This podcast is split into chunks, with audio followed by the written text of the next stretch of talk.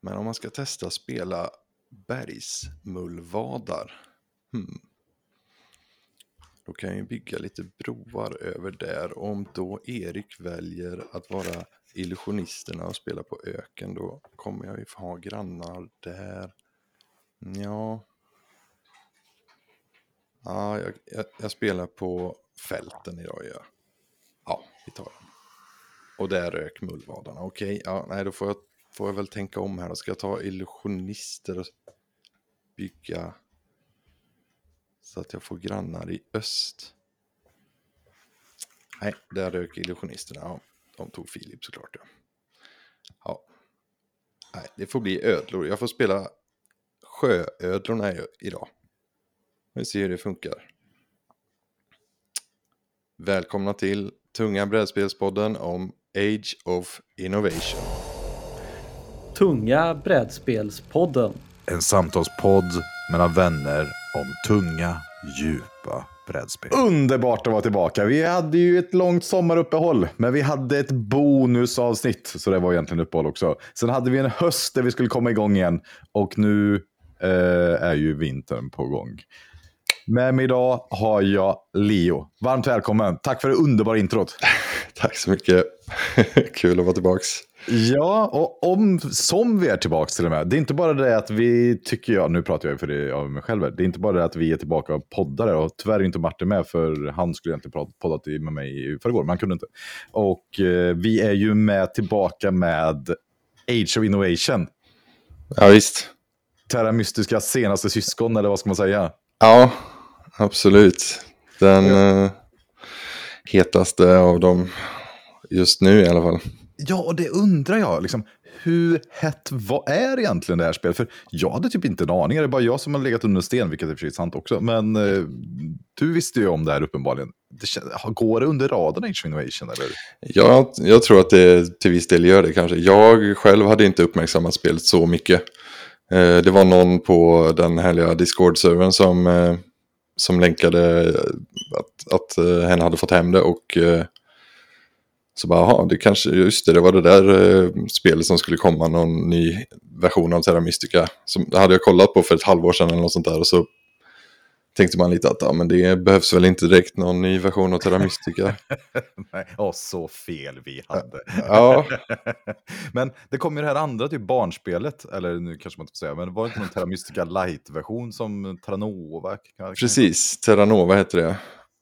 Um, Spelade du det någon gång?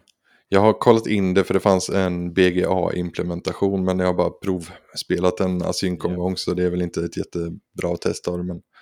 Nej, jag, jag tror att... Det var därför hypen dog på något sätt. Det kändes som att nu tycker de upp all möjlig skit här som har med det här att göra. Ja, ja men lite så. Um, det har säkert någon, eh, liksom, ja, det, jag tyckte att det kändes som det tog bort lite för mycket av det intressanta kanske, men det behöll ändå lite av grundsystemet så det kan säkert vara skoj, ja. men... Ja. ja.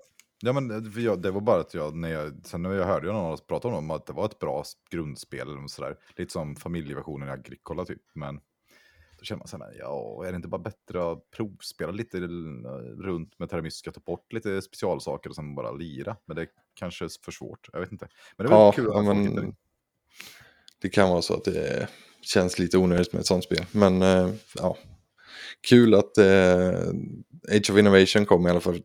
Där har vi ju en eh, lite mer maxad version. En eh, lite bantad version. Ja, och det ska man säga direkt här. Vi kommer idag prata om lite olika spel vi har spelat. Vi kommer prata om eh, lite hur man ska spela spel. Vi har haft lite livliga diskussioner på Discord-kanalen eh, om det. Och tänker det kanske är dags att börja prata om det igen. Och det är alltså egentligen hur man får agera när man spelar spel och vad som är regler och vad som är spel och lite sådana här, mm, vad ska man säga, allmänna tankar om det. Sen så kommer vi då prata Age of Innovation. Eh, om man inte vet vad Terra Mystica eller Gaia Project är, då tycker väl vi, Leo, att man borde lyssna på våra avsnitt om det först va? Ja, vi kommer väl kanske inte gå in eh, så mycket på detaljerna av grundsystemet eftersom det finns ju redan ett Terra Mystica avsnitt av Tunga brädspelspodden och dessutom ett Gaia Project avsnitt. Så... Ja. Hur Men, lik äh... tycker du Age of Innovation är Terra Mystica och Gaia Project? Så att Förlåt, vad sa du nu? hur likt tycker du ungefär Age of Innovation är Terra Mystica och Gaia Eh, Project? Väldigt likt, eh, får man säga. Alltså, Och Är det ungefär lika likt som du tycker Gaia är likt Terra Mystica? Eller är det mer eller mindre? Ehm, det är mer likt Terra Mystica än vad Gaia är likt Terra Mystica skulle jag nog säga. Just det, så tycker man att Gaia Project är Terra Mystica med reskin så är ju då Age of Innovation än mer likt. Vilket är... Ja, det är intressant. Så man bara, kolla, lyssna på de avsnitten först, kom tillbaka till det här, för det här blir ett... Eh, vad ska man säga? För anledningen till att vi gör det här är ju för att vi ska kunna på samma tid vara lite mer djupare i om eh, HV Innovation snarare än lite generella för er som inte har lyssnat alls om Gaia Project eller Terra Mystica. Och det är ju en väldigt rik spelserie, så är man något intresserad överhuvudtaget så tycker jag att man ska lyssna på det. För det är ju två av mina favoritspel i alla fall, Terra Mystica och Gaia Project. Ja, precis. Det är samma här. Ja, vad har vi Det- spelat mer innan då? Vad har du, du har ju ändå kommit ihåg det här. Du är ju den som har bäst minne just nu känns det som. Ja, vi, jag kommer kanske inte ihåg så mycket detaljer av alla spel, men jag kommer tänka på några spel som vi spelat under eh, ja, sommaren kan man väl säga, Mm. våren, sommaren. Eh, och ett som kom upp som eh, är tidigare omtalat i eh, Tunga brädspelspodden i UV-specialen är ju Glass Road som vi har fått in några omgångar av. Just det.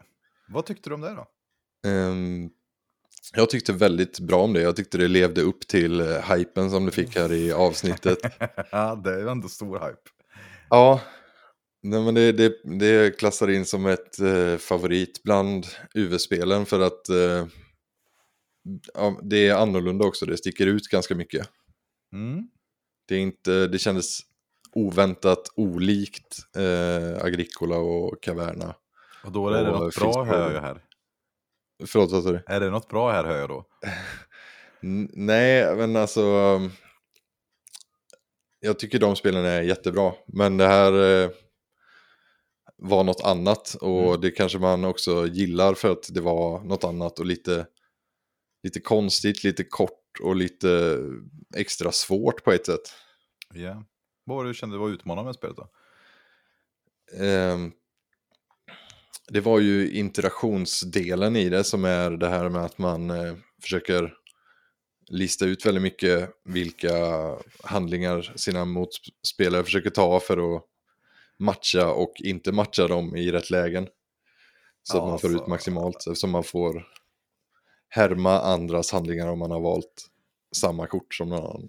Jag får typ fortfarande trauma när jag tänker på när jag tänkt och gissat ut att du måste ju ta fiskhandlaren den här rundan, eller vem det nu är. Den här, eh, och sen bara, nej, och så, sitter jag där och sandbaggar och väntar på att du ska ta, för jag har ju valt det så att när du spelar det så får jag ju spela gratis, det är det som är mekaniken där. Och så är man helt säker och räknat ut hela planen och så bara, nej, Leo spelar inte det här. Jag känner helt förnedrad. Och så, ja, det var skitkul. Men vad tyckte, för det var ju rätt, jag tycker det var väldigt stor skillnad mellan två och fler spelare i det här spelet. Mm. För jag kommer inte ihåg hur det var när man var två så hade man väl, fick man väl göra,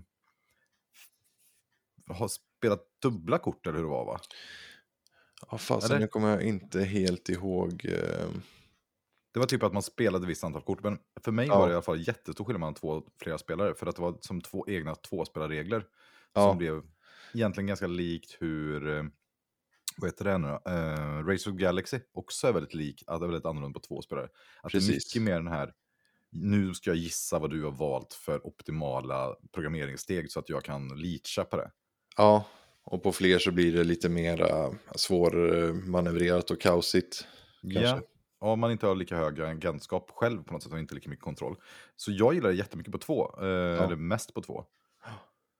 Ehm, sen så tycker jag att det, du sa att det var kort. Ja, ja det, det här känns verkligen som ett sånt spel där man försöker få vinstpoäng väldigt, väldigt snabbt i spelet. Mm. Det, är- det är inte så mycket att göra motor och sådär, men det, ja, jag vet inte. Jag, 45 minuter var, spelade vi på, på två spelare. Ja, jag tror det kan ha klockat in på ungefär något sånt. Ja. Och Det, var, mig, det är mycket spel på, på den korta tiden. Liksom. Det är svåra beslut och mycket tyngd ändå liksom, i beslutsfattandet. Ja, men verkligen. Men jag tror att alla spel under en timme. Jag tror lite som en... För mig att jag tror inte jag kan bli kär i någonting som tar under en timme. Nej, Men jag kan tycka att det är bra och trevligt. Ja. En trevlig fika liksom. Jag förstår, eh, förstår vad du menar. Jag tror att liksom för mig, ja, det kan kanske max bli en 9 av 10 på, på ett sånt kortare och lätt, lite lättare spel. Ja, och jag min och ligger vid åtta kanske. Vad sa du? Min ligger kanske vid åtta. Ja, precis. Jo, men min är nog 8-9 kanske eller något sånt i, på det också. Och det är typ Chicago Express som jag tycker är bäst på den en timme. Men då måste man ju vara fyra eller fem. Men Mm. här är man bäst på två. Ja, men absolut. Mm. Ja, men bra spel. Och sen har jag för mig att vi spelade ju, vi spelade ju Vinjos som vi hade tänkt göra ett avsnitt om, som vi inte har fått av. Ja, Du, jag, Filip och Martin spelade rätt mycket. Och det var ganska intressant. Ett Lacerda-spel som eh, var ganska light. Ja. Ganska kul, eller? Vad, vad, tyckte, vad tyckte du om det? Ja, jag var lite överraskad över att det inte kändes så mycket som komplexitet för liksom systemen i sig skull eller sådär bilden man fått av Lacerda-spel att det är massa små minispel som liksom är löst eh, hopkopplade och så vidare. Typ. Ja. Jag har inte spelat så många Lacerda-spel ska sägas så jag har bara provat på Kanban egentligen och detta. Ja, jag har ju spelat, eh, vad heter det, Bort, Lisboa, Kanban, Gallerist. Mm. Inte On Mars har jag inte spelat framförallt. Mm. Men eh, nej, men det känns tajtare. Vi spelar ju båda versionerna här. Eh, originalversionen eh, med lite annorlunda bankregler och pengaregler kan man säga. Och sen så fanns ju den nya versionen som kom i nya Kickstarter som ska vara mer streamlinad eller vad man ska säga. Ja. Vad tyckte du skillnaden var? Eh, ja, det, det blev ju... Det var ju verkligen intressanta tillägg i den eh, lite tyngre versionen tyckte jag. Eh, med hur man hanterar sina pengar och att de hamnar in på banken och man fick spendera handlingar för att gå till banken och casha ut pengarna och eh, lite sådana. Så bitarna som lades till var väldigt, gjorde spelet bättre tyckte jag. Men- lades till, för du spelar ju den nya versionen Ja, först. eller ja, precis. Togs bort får man väl säga då eftersom de fanns där först. Ja. Eh, Men vi spelar ju dem, vi spelar ju i omvänd ordning så vi spelar den för, så, för oss så spelar vi den lättare versionen först. Vill jag minnas. Just det. Nej, Det men- var det första vi testade och sen spelar vi den äldre versionen. Ja, men precis. Och, Eh, Men, eh, ja, det, men sen, jag tyckte väl det var kul att det fanns en eh, lite mer streamlinad version också. Eh, tänker att, för det, jag tyckte att även det var ett, ett eh, kul spel liksom. Eh, som man skulle kunna plocka fram i, i fler sammanhang med kanske man inte känner att man behöver lika mycket eh, järn, härdsmälta i järnkontoret liksom. Ja, men det var inte så långt ändå. För spelet är ju, man är ju, vad ska man säga, är man vingårdsägare på något sätt som försöker få bra skördar, fixa vin, dra dem till mässa, sen kommer det lite vinkritiker, försöker hypa upp vinerna och du vill sälja av vin eller få bra bedömningar. Och sen det är spelet. Och spelet är ganska tajt. Jag får med att det är nio runder, så om jag ser rätt nu. Och eh, det är väldigt, väldigt tajt hur man gör sina actions. Det är en action selection som gör att du du, den är spatial så står det i mitten kan du ta alla actions runt omkring dig och då kostar det en spänn att hoppa ett steg och göra en action. Och vill gå till andra kanten och göra action så kostar det två dyrare. Men den rundan man är i är också då gratis att göra actionen.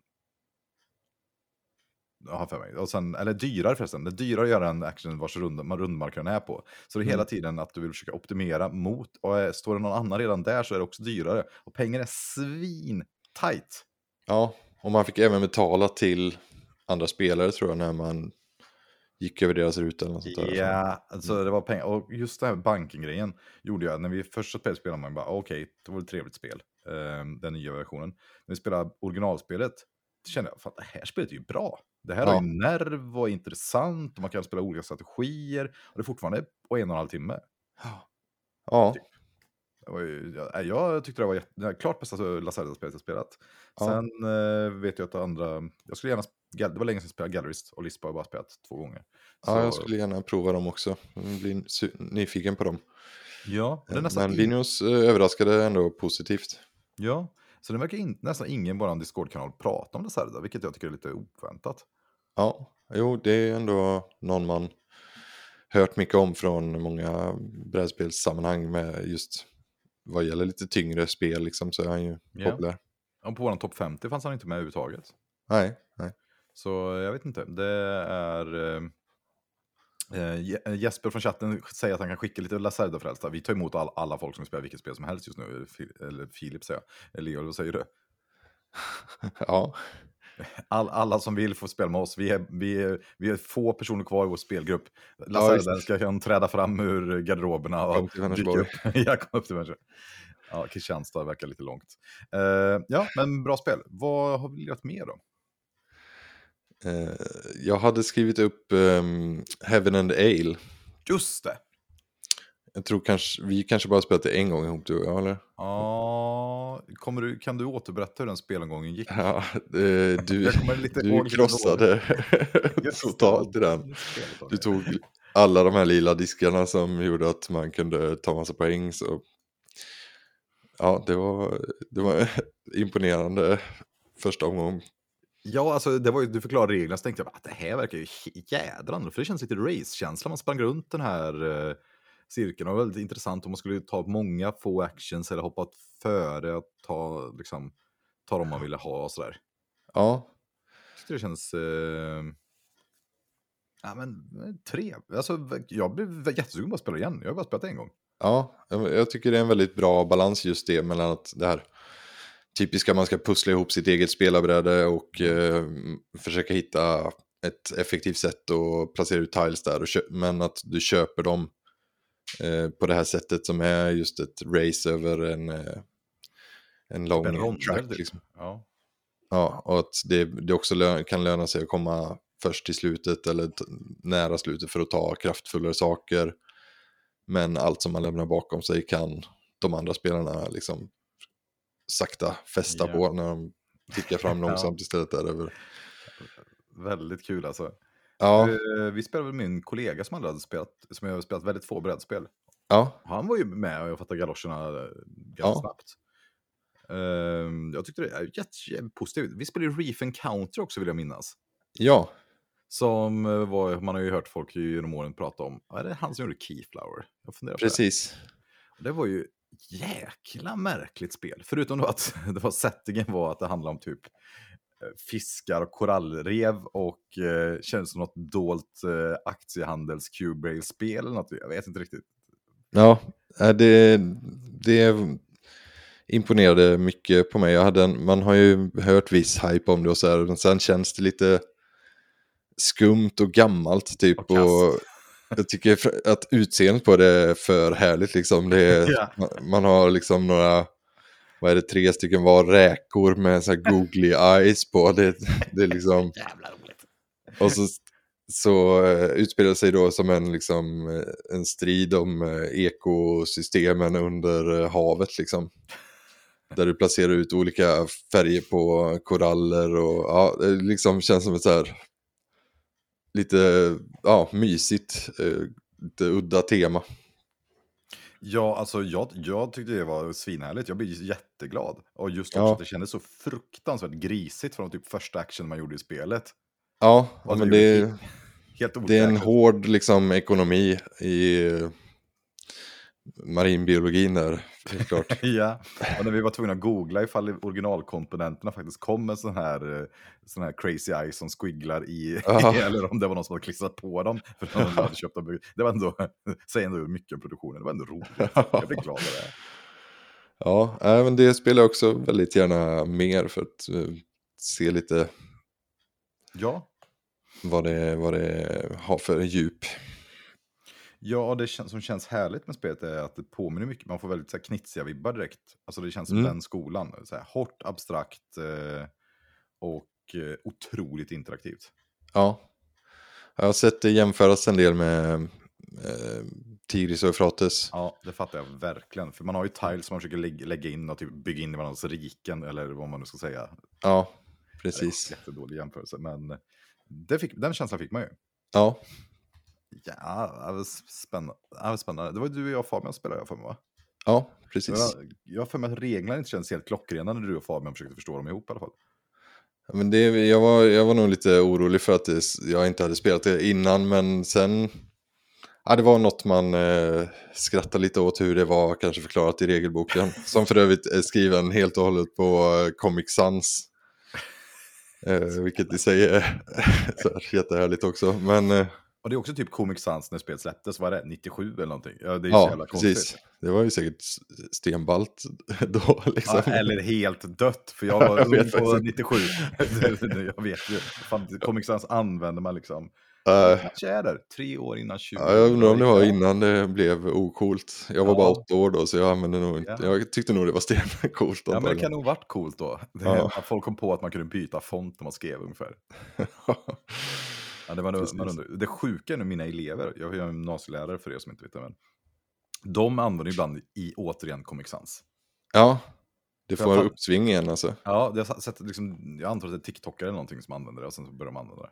Ja, Men det känns som det tagit ett varv nu så nu kan man liksom Ja. ironiskt eh, att det blir coolt igen liksom. man, man fick ju fundera liksom på vilket tyckte man var värst, magtröjan eller icke-mag, visa magen på Nis för Ica 90-talet eller Comic Sans. Så känner jag ändå att Comic Sans är nog värre alltså.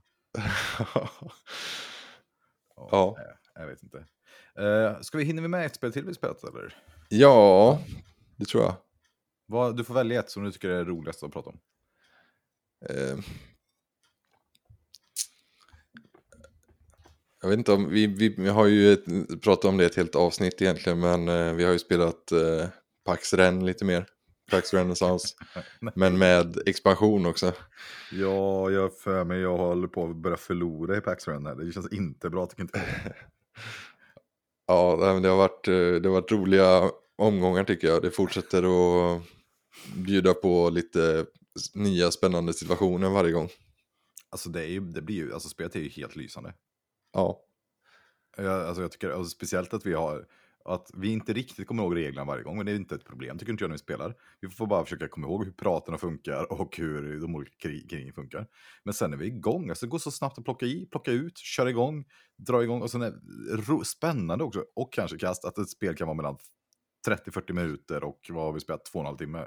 ja, jo, det är ju alltid svårt att veta hur, hur lång omgången blir. Men Och det är så jävla härlig öst mot väst-känsla också. Att man vet, fan, vi, vi brukar hamna i öst och sen är det hela den där starten när man deniar varandra, pajar ekonomin och... Nej. Ja, och så blir det ofta liksom en andra andning när man börjar på något sätt. Det känns som att det sakta dör ut och ingen vinner och sen, ja vad ska hända nu då liksom? Så blir, lever partiet upp igen och så dyker några andra oväntade möjligheter upp kanske. Ja, och jag tycker det känns som verkligen som att vårt interna meta på något sätt har gått från att vi har börjat överleva de klassiska aggressionsstrategierna som vi spelat mot varandra innan. Så att Mm. verkligen spelet börjar öppna upp sig ännu mer, för då börjar helt andra saker bli, i, äh, men, eh, bli viktiga. Ja, precis. Det är inte bara Ottomanska riket som eh, Klassiker. guldkossan. nej, nej, det går inte då. Nej, jäkla härligt spel alltså.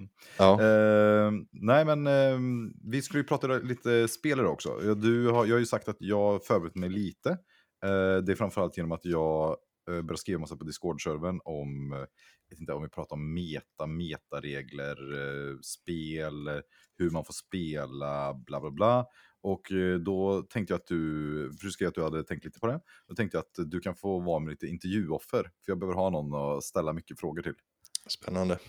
Eh, ja, egentligen skulle ju Edvin och Fabian vara med, tror jag. Jag försökte få dem, när vi diskuterade så sa jag, kan vi inte göra ett poddavsnitt? Men nu, nu låter det som att de är så här polit, kommunpolitiker som har varit med i någon korruptionsskandal och sen avböjer från att vara med. Så är det ju inte riktigt. De hade säkert varit med om jag tjatat lite mer på dem. Men Mm. vi vill ju bara få ut ett avsnitt. Men man kan säga att det kom till, tror jag, av att vi pratade om vilka principer som får vara gällande när man ska spela spel och vad som, vilka regler som är aktuella, vilka, vilka regler som handlar om spel och att eh, jag har för mig att Fabian, som vi kallar för Lex Fabian nu, är att man spelar för, man, man ska spela så att man själv har roligt. Mm. Ungefär. Och då fick mig att trycka igång på det här och tänka massa kring det här och sådär. Och vi har haft jättemånga diskussioner om vad meta är, om metaregler, om metaspel och sådär. Och vi har pratat flera gånger om det i podden. Och eh, så jag tänkte jag ska försöka liksom, för jag tycker det är skitintressant. Eh, Jag tänkte att jag ska försöka dra igenom här hur jag tänker lite grann om de här sakerna. Jag hade nog behövt förbereda mig några timmar. Men jag har gjort en kvart i alla fall. Och jag har tänkt Ja. mycket. Så jag tänkte att jag testar lite på dig helt enkelt. det låter okej. Absolut. Ja, okej. För, och det här är ju, om vill man läsa några tusen meddelanden på en Discord-server kan man göra det istället. Ehm, och då tänker jag så här, vi brukar prata om spel. Och eh, precis som vi pratar om konst eller med, om musik eller någonting så är det ganska svårt att definiera exakt vad det är. Och jag tänker, det vi ju inte gör nu, vi kan inte hitta någon exakt definition för att det är antagligen omöjligt. Men eh, vi försöker ha någon Wittgensteins äske om att eh, vi typ förstår varandra. för att vi pratar om samma sak. Eh, tror vi. Men okej, så jag tänker så här, först och främst. Om vad behövs för att spela ett spel? Det är liksom urfrågan här, för jag, Mm. jag tänker att det är lätt att vi börjar slira på olika sakerna. Jag har några förslag på, som är, det här har jag tänkt två minuter på, men jag har några förslag. Mm. Ta, dina, ta, säg några första saker som behövs. Så kan vi ta något exempelspel som Monopol har väl alla spelat, det är väl ett bra exempel. Mm. Man tänker ju eh, regler i alla fall behövs. Ja, typ som man hittar då i lådan antar jag då. Ja, precis. Ofta, oftast finns det ju komponenter som man använder för att spela också. Ja, och komponenter är intressanta, för jag tror inte jag tänker att de behövs egentligen. Nej, jag tror också att du kan ju spela ett, ett spel bara genom att prata eller liksom gissa eller... Ja, så de är snarare som vad man kalla visuella hjälpmedel i många spel. Dexterity Games funkar väl inte det antar jag? För du kan liksom inte låtsas kasta en, eh, Nej, balansera Vissa någonting. spel kräver såklart komponenter, men ja, det borde finnas möjlighet att spela spel även utan eh, komponenter. Liksom. Ja. Om Jag tänker på någon så här gissningslekar eller eh, Ja. andra typer av... Eller om man tänker sig Monopol då, som ett exempel. Hade man haft perfekt minne Ja, så hade man inte behövt ha brädet. nej precis. Men det ser jag som omöjligt, men det är, mitt minne är inte alltid... Ja, jo, men, ja, men Ja, precis. ja. Och, men det, jag tänker det är så vi kommer prata, för jag tänker att vi tänker då hur en idealsituation är, eller i det extrema, för det är ganska enkelt, då kan man sortera ut saker. Så om man Mm. tänker sig en person med perfekt minne till exempel, skulle då, den skulle ju fortfarande behöva regler, antar jag, för att kunna spela spelet. Ja, alltså en uppsättning regler oavsett om de är fysiska eller i Ja, huvudet. Mm. och det antar jag att då, för att om man inte har några regler så finns, det är väl det som är spelet då kanske. Mm. På något sätt, hur man får, eh, hur man får agera på något sätt med de här grejerna. Mm. Okej, så vi behöver regler. Vi behöver inte fysiska objekt. Eh, vad behöver vi mer? Ehm, någon som spelar. Ja, någon spelare. Och då är frågan, tänk, om man tänker till exempel att man skulle sätta en dator som eh, börjar spela ett spel. Eller nu säger jag spela ett spel, men skulle man kunna tänka sig en, en maskin som eh, slår tärning i eh, Monopol? Skulle det räknas som att den spelar spelet? Här börjar det fan vara svårt alltså. Jag, jag Ja, men alltså det, det skulle det kunna göra rent alltså. Men det är väl just det här med medveta, medvet, alltså Ja. beslutsfattandet om man säger så. Ja, och här tror jag en av de första gångerna ställen man får, måste typ så bestämma för att man ska ha samma syn. Jag tycker nog att man behöver ha agentskap, alltså en person som väljer saker för att det ska vara ett spel.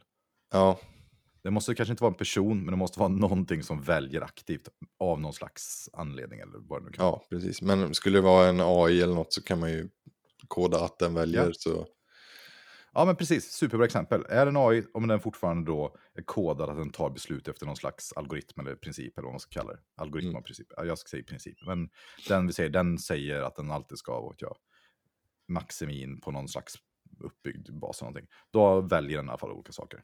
ja, En, vad heter det, en atom i ett spel, oklart om den räknas heller. Det beror på hur den är uppbyggd antar jag. Då. den är väl, ja, det, det är väl en form av AI kan man väl tänka.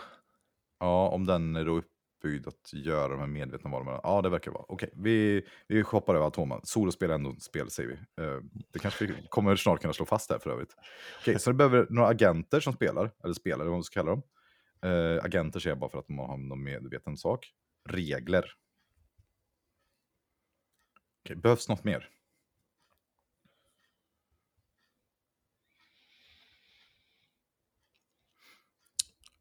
Nej men alltså det är väl själva spelandet, alltså det som vi pratar om, beslutsfattande eller att man, att man gör, att man spelar. Ja, ja men precis. Så, så man tänker sig, eh, om man hade haft en, för nu börjar jag komma in i de här, om man har en person som till exempel eh, är hotad, kan vi ta som exempel.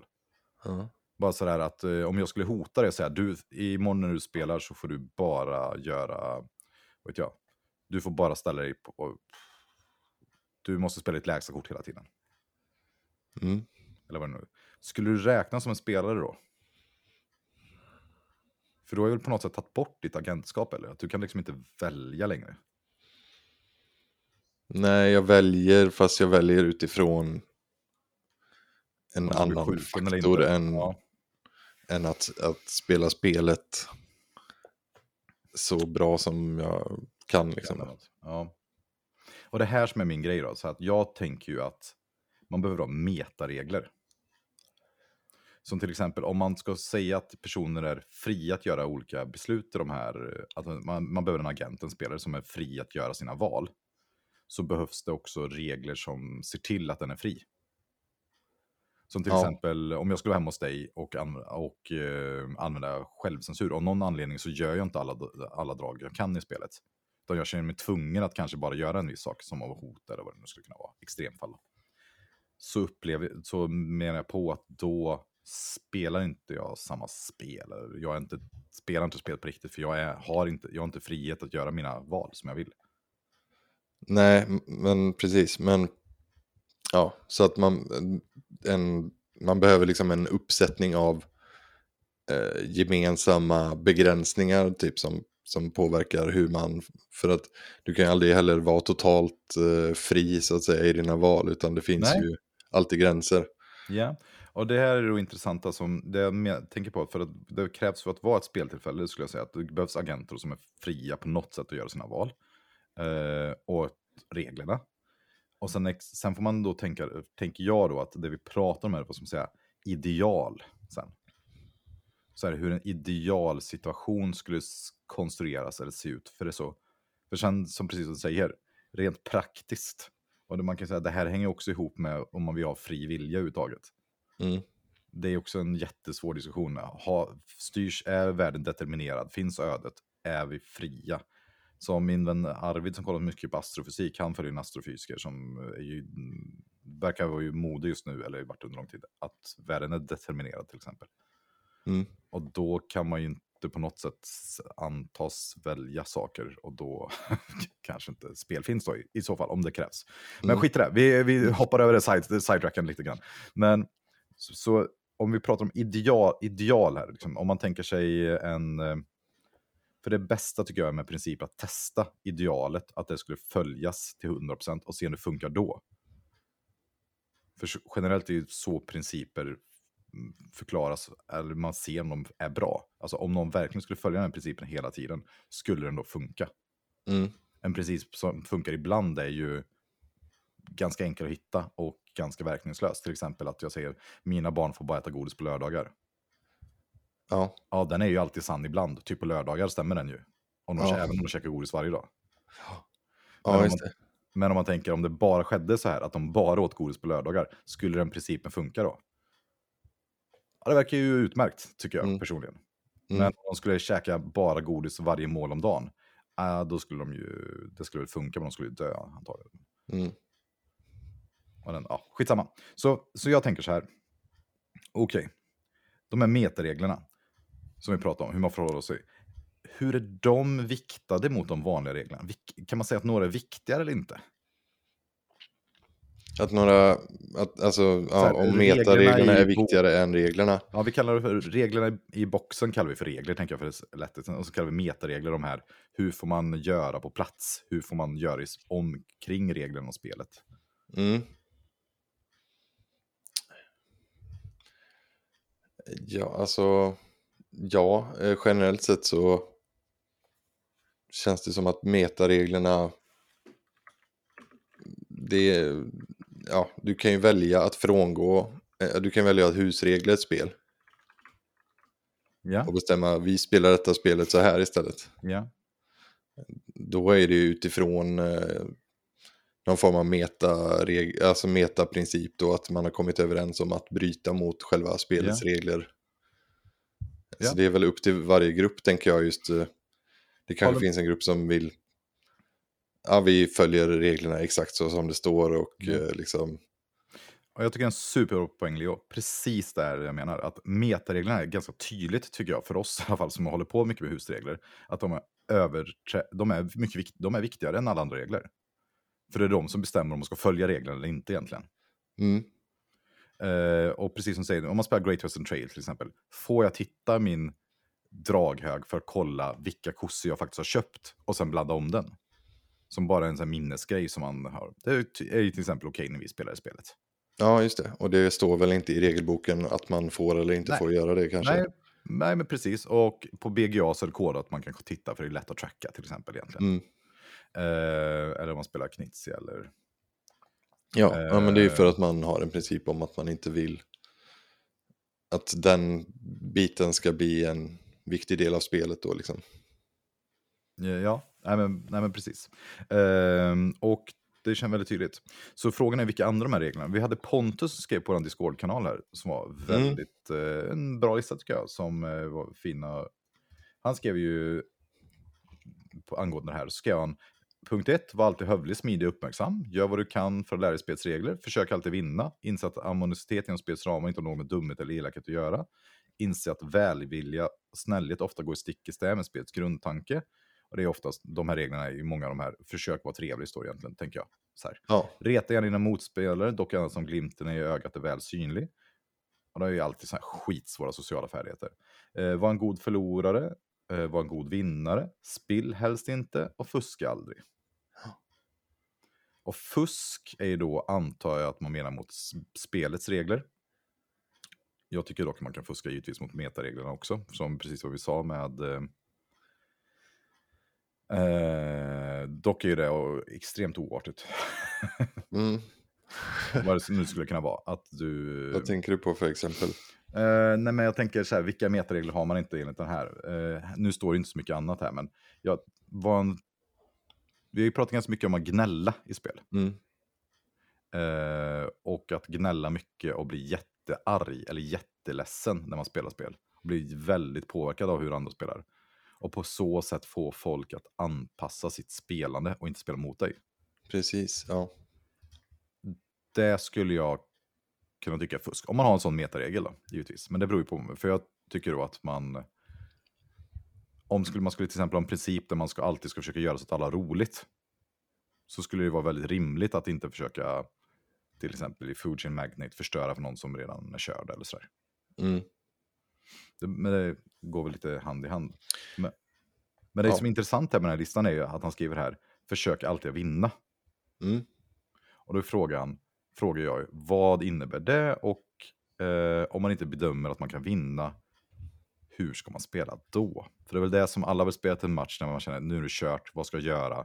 Allt jag gör påverkar alla andra. Jag kommer antagligen bestämma vem som vinner, hur jag ska ställa ut mina, min pjäs. Till exempel i Great Western Trail, ska jag gå in i mål eh, för att korta ner spelet eller inte? Ska jag ta den här kossan som jag vet att Lie kommer köpa nästa drag och vinna spelet man får köpa mot eh, Filip? Jag kommer sist oavsett. Mm. De situationerna är ju väldigt, eh, kan vara väldigt svåra. Ja, Veta vad, vad, vad, vad är korrekt sätt att spela liksom. eh, och eh, vad, vad har du för grundkänsla om det? Har du någon liksom sån? Vad, vad ska man göra liksom? Jag för mig, det här har jag kanske lärt mig från ett tidigare Tog en brädspelspodden avsnitt som jag lyssnade på för länge sedan. Men jag för mig att ni pratar just om att eh, minimera sitt avstånd till den som kommer att vinna spelet. Om man kan då. Eh, och det kan ju vara en svår eh, bedömning men om jag har möjlighet att göra, om jag bedömer att du kommer vinna med 50 poäng Ja, över tvåan. Och jag har ett drag som sabbar 20 poäng för dig och gör ingenting för mig. Eh, Men jag har ett annat drag som ger mig 10 poäng och inte påverkar något någon Ja. annan gör. Till exempel.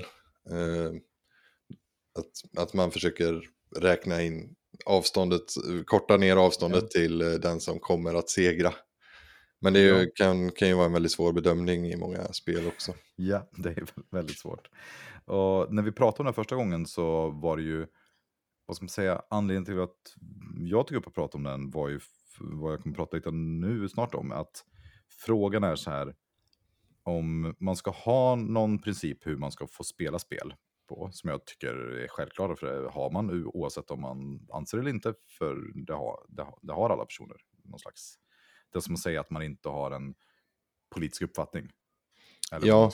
det är Sen hur mycket man har delat med sig av den och pratat om det öppet kan ju Ja. skilja och då, då kan det ju skära sig lite i hur man, när man kanske märker att man ser olika på saker. Ja men verkligen, för ibland när man spelar spel, man känner, får verkligen magkänsla att någon gör bara fel. Eller bara, det, varför, alltså att man känner sig attackerad personligen eller karaktärsmässigt tycker jag. Jag vet inte om du någon gång får det. Att någon liksom gör något som du tycker bara, det här, så här, så här, varför gör de det här mot mig? Mm, nej, jag, jag tror att jag, nej, jag... Jag har nog inte upplevt det så mycket så starkt men eh, ibland så känner man ju kanske att så här, ja, nej, där skulle där- man tycker kanske att personen borde spelat annorlunda i vissa Ja. lägen så det har man ju ändå varit med om. Okej, har du spelat med din familj någon gång när du känner att någon gör någonting mot dig? Att Ja, exakt, eh, exakt sådana situationer kanske är mer med mindre erfarna spelare. Så när man spelar ett, en sorts spel där det eh, kanske finns mer interaktion och sådär, Ja. liksom att man vet att de här bedömningarna som ofta är svåra kan vara viktiga. Ja, men tycker Eh. du att det känns rättvist då? Eller känns okej när de gör det mot dig? Eller du får ingen så här bara feel bad känsla att bara gud vad de attackerar just mig nu för att jag typ hade med spelet. För de tänker att jag är nog den som jag kan och de gillar att motarbeta det eller någonting. Jo, men det har nog hänt någon gång när man spelat eh, något spel, liksom så här. Det har hänt. Det har Ja. det. Ja, och jag tänker den känslan är som, det behöver inte vara en, en vår spelgrupp eller något sånt, men jag tänker just det här drivande till så här, vad, för, man, för det blir som att man, tycker jag, den känslomässiga responsen är att det är någonting som är utanför spelet. Mm. snarare än vad man gjort i spelet. Och det är väl det som är frågan. Alltså, för det är ju där vi kom in på den här grunden. Jag läste lite nu här att de har kommit igång en diskussion på en Discord-kanal. Där de skrev om eh, ett parti där vi spelar 1841. Och jag kan, kom, jag kan, Edvin skrev jättebra här. Diskussionen som startade senast kom ut på parti 1841. Där Erik låste brädet i gul fas i 10-15 operation-rundor. Förlåt världen att jag finns.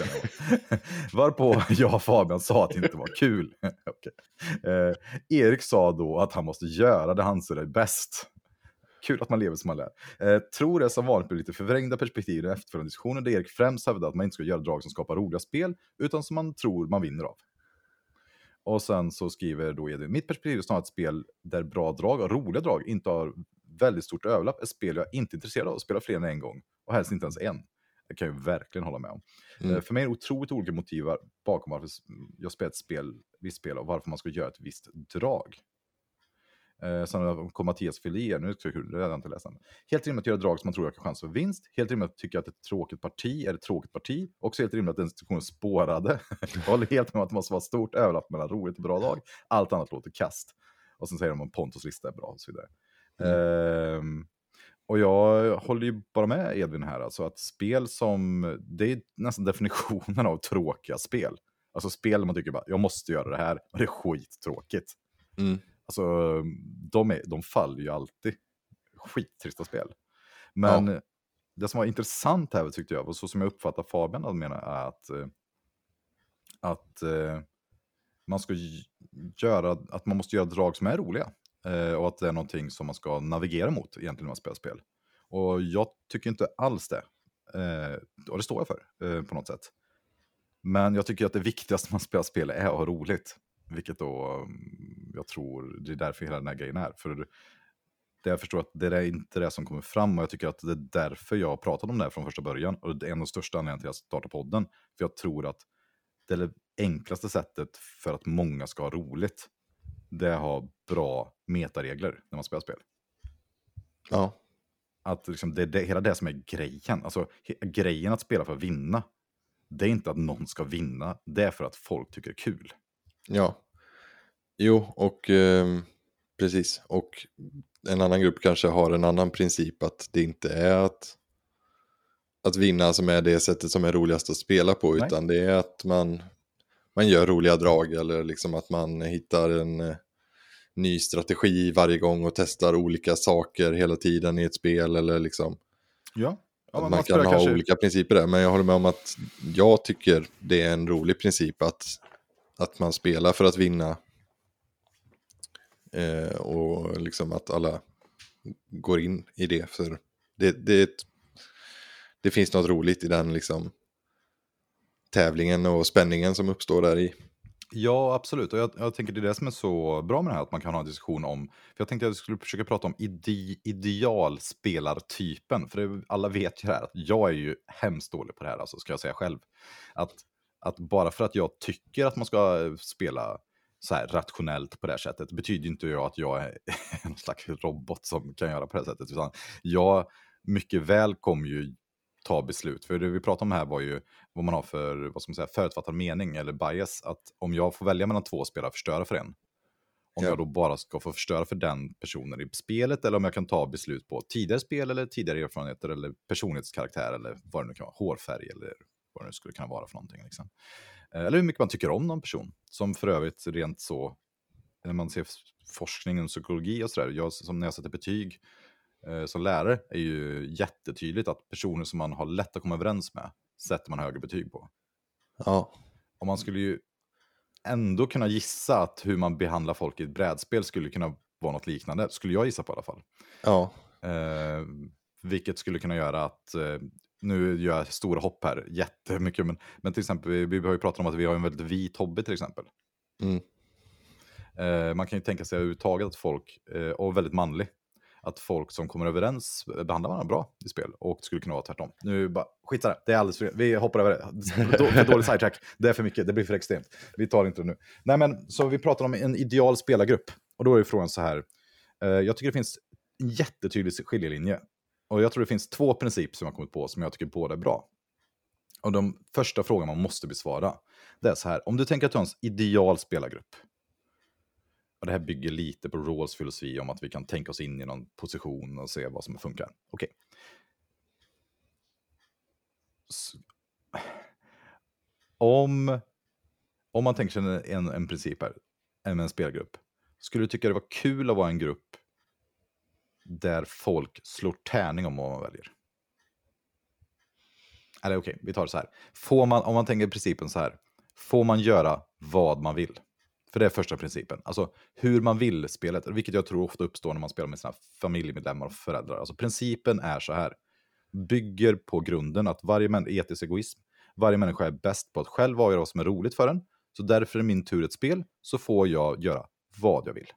Så länge jag följer reglerna i spelarboxen. Ehm, alltså det är som, alltså en ideal spelgrupp pratar de om. Ja, men det skulle man kunna tänka sig att den här spelgruppen skulle kunna funka först. Om vi tänker att du inte är med den. Att det är fem personer som spelar och ses varje vecka och eh, de, man, man får göra vad man vill när man är ens tur, så länge man följer reglerna. Skulle du fortfarande säga att det är att de spelar ett spel? Samma spel? Ehm, ja, Ja, och jag håller med dig. För de är ju Mm. fortfarande agenter, de har fortfarande samma regler på något sätt. ja, Och så får de nog göra vad man vill så länge man följer metareglerna. På ja, något sätt. Och då är frågan, vad är metareglerna? Kanske att man inte hotar, som Pontus regler. Man hotar inte folk, eh, man är trevlig. ja, Men just i spelet får jag göra vad jag vill. Jag skulle kunna ställa mig på... En spelar Caverna så skulle jag bara kunna skaffa bäst utseende i hyddan. Eller i Agricola för- skaffa finast bondgård till exempel. Det är okej. Mm. Eller testa nya strategier eller vad det skulle kunna vara. mm, Och jag tänker i den spelargruppen skulle de nog ha kunnat ha väldigt roligt tror jag. ja. Ja, ett lite, vad ska man säga, alltså man, man kan ju ha mer liksom utforskande tänk eller lite mer lekfullt liksom än att hårt rikta in sig väldigt skarpt på att ha en väldigt vass strategi eller vad man ska säga så. För man vill testa det någonting.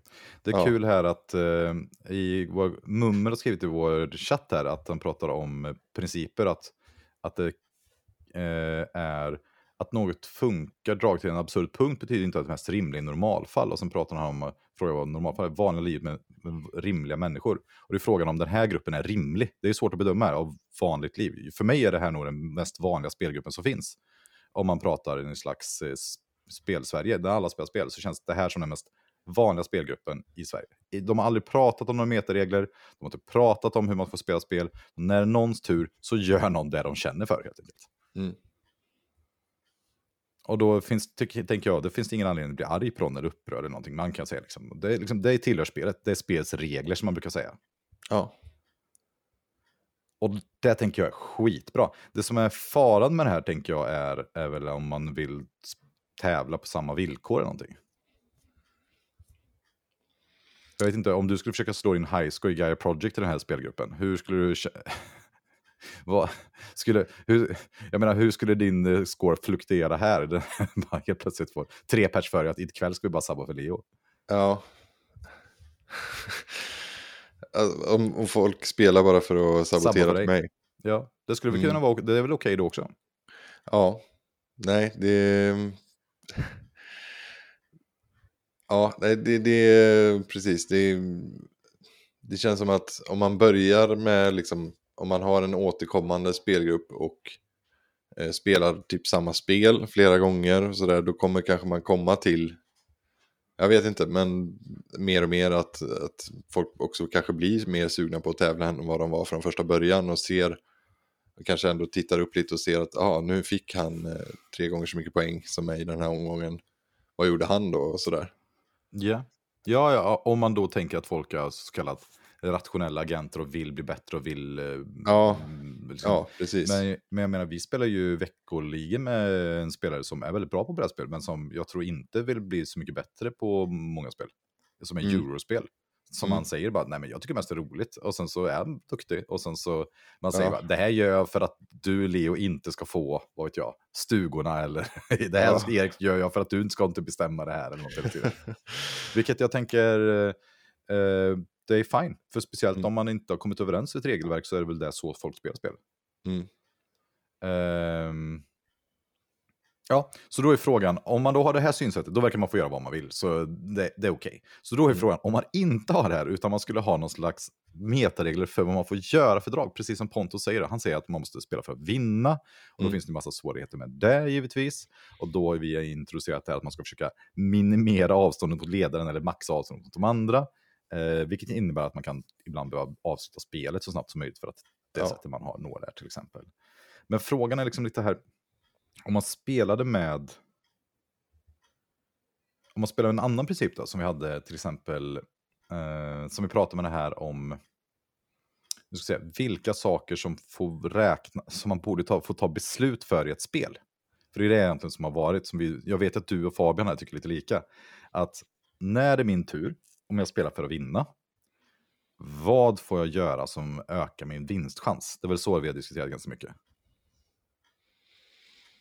Alltså, när är min tur att ta ett beslut, eh, vad ska jag basera det på? Mm. Är det pjäsernas eh, boardstatet just nu? Eller får jag basera det på ehm, vissa, vissa extrema personer skulle säga att den som leder just nu är den man ska spela mot. Alltså då den som har mest poäng. Ja, det kan ju vara en väldigt basic eh, avläsning liksom av situationen. Ofta stämmer kanske inte den, men Nej, för det vet man ju. Den är ju kass den jämförelsen. det kanske, kanske finns vissa spel där den kan funka också. Ja, ja men absolut. Men eh, det man ofta inser när man spelar Caverna eller Euro är att Mm. någon, folk som eh, ligger bra har lite poäng för de bygger motor och sen så kommer de kanske inte poäng i slutet på spelet. Ja, precis. Men typ, jag vet inte, men jag har inte Root. spelat så mycket, men typ stickspel och sånt där kanske Ja. det funkar eh, rätt bra att göra med en sån. Ja, den leder, den är nära att vinna. Ja, men då är ändå den bedömningen att man bedömer board state, poängen i förhållande till board state på något sätt. Att min kunskap om det här spelet är som Ja. så att de här poängen faktiskt motsvarar ledning. Ja, Eh, och då är frågan, vad, vad ska man basera det på? Om vi säger, det är ganska intressant här, då, för det är intressant tycker jag att skala bort så mycket som möjligt. Alltså sista handlingen i ett spel, eller liksom första handlingen i ett spel. Vi säger att ja, första handlingen i ett spel tycker jag nästan lättast. Mm. Eller vi tar det enklaste först. Fem ac- actions in ett spel. Jag får välja mellan två spelare som jag ska välja mellan att förstöra för. Och då låter det som att vi tycker att vem, får jag förstöra, vem borde jag förstöra för om, eh, efter fem drag? Efter fem drag i ett spel. Ja, Ja, nej, men det är ju, beror ju på då, kan du läsa av liksom vem som hamnat eh, fått ett steg före. Eh, Eller två eh, i spelet, vem, vem ligger bäst till? Ja, så ens bedömning av spelarbräde på något sätt. Det Ja. svåra blir ju om man till exempel tänker, vi tar ett spel som har ganska mycket stora beslut i början. Vi säger första draget ett spel. Jag får sam- vi, säger, vi tar ett jätteenkelt exempel och det är därför vi jobbar med sådana enkla exempel. Vi säger att man Terraform Mars spelar. Första gången i spelet, jag får, eller ett spel där du, första gången du får göra i draget är att säga du får minus 5 VP. Mm. Eller andra draget, eller tre draget, vad man nu ska säga. Men lura är ens första drag i spelet. Vem ska man, vem, vad får man gå på då? Om man säger, nej men jag tycker att alla verkar ligga lika, det kan ju hända när som helst i spelet egentligen. Ja, Men jag tycker alla verkar ligga lika just nu i det här spelet. Vem får man förstöra för då? ja det, det blir en väldigt svår eh, fråga. För där kom, som, som vi pratade om, kommer det in där med Ska man värdera vad, vem man tror då är bäst på att spela spelet och eh, vem man borde se upp för mest utifrån eh, ens, ens kunskap om människor utanför spelet. Liksom. I, I liksom ett sportsammanhang skulle väl det vara väldigt rimligt eh, liksom att försöka positionera sig bäst mot den, man, den som har liksom bältet så att säga. Eller liksom så här, Det är bara tänker, Zlatan brukar vara bättre än så här typ. Ja, eller liksom, ja precis. Vi måste markera Zlatan extra hårt på planen för han, eh, han kommer sticka iväg och göra mål annars. Där liksom, Ja. Han använder sin förkunskap om en eh, spelare för att, för att liksom påverka sina chanser. Ja, och det som är intressant bara då, och jag, och det, jag förstår liksom grejen, men om man då tänker sig inför en match skulle man kunna säga så här, men vi skickar ut eh, två gubbar på Zlatan, för han är ju så jävla bra liksom. Mm. Ehm, och sen vet man, och det tänker jag då känns helt okej och rimligt. Typ att när jag går in i första draget spelet vet jag, okej men eh, Filip är skitbra på de här spelen, jag pajar för honom. Jag antar att det känns rimligt då. Och Ja. mitt sätt att se på det här är ju så här, okej, men om det skulle vara som så nu att Filip råkar vara skadad, eller Zlatan är skadad den matchen. Så det vi egentligen vi gör är att sätta två gubbar på, på den här skadade Zlatan som egentligen är 50%, han är inte ens bäst på plan då går det emot min princip egentligen, att jag ska försöka göra det som är bäst för mig själv. På dålig grund till exempel, skulle det kunna vara. Det kan ju vara så, då, då går hela matchen och sen bara, okej, jag har gjort helt fel. Ja. Jag liksom även då pajat för honom. Sen låg det ju mitt, vad ska man säga, min bästa information som jag hade vid den tidpunkten, att den här personen kanske brukar vara bättre. Ja. Nej, men det, det är liksom, det är... Har man ingen annan information att gå på, det, då kan man ju slå en tärning då, kanske Ja, är det mest det- rättvisa. Jag, jag tycker Ja. nog att det är, för om vi pratar om rättvisa här, det för det tycker jag på något sätt det handlar om också, så Mm. tycker jag nog att tärningen är bästa draget. För att Mm. för mig som jag ser det, det är, som, det är två principer som går emot varandra. Det ena är att man ska vara schysst vid ett spelarbräde. Och det andra är att man ska spela för att vinna. Egentligen väldigt likt i en fotbollsmatch också. Man, alltså, man vill inte vara en dålig person på fotbollsplanen. För Nej. det, det, är liksom, det är kast, för då blir folk så här, sluta spela. Men så här, folk som, ja, jag vet inte. Det kanske folk vill, men jag vill inte det. Och jag vill framförallt inte spela fotboll med folk som är dåliga och otrevliga. Om vi skulle spela ett korpenlag och sen bara så här, sen har vi fem personer som bara är skitotrevliga. Jag vill inte spela fotboll med dem. Nej. Eh, och vara schysst för mig hänger jätteihop med att vara rättvis. Så här. Eh. Och det jag funderar på, vi tog ju Mattias som har någon slags, eh, eh, det, i Discord-servern som ex exempel, som anses på vår Discord som var en av de bästa brädspelarna på en Discord. Om inte bäst. Eh, och om man skulle börja ett nytt spel med Mattias, så har han, han har högst vinstprocent i deras grupp. Ja. Om vi säger att vi tar ett interaktivt spel som ett nytt Cube Rails. Borde inte ligga, vara liksom försvarbart enligt det här att man ska ta information från tidigare spel, att alla i, låt säga två eller tre varv, aktivt förstör för Mattias.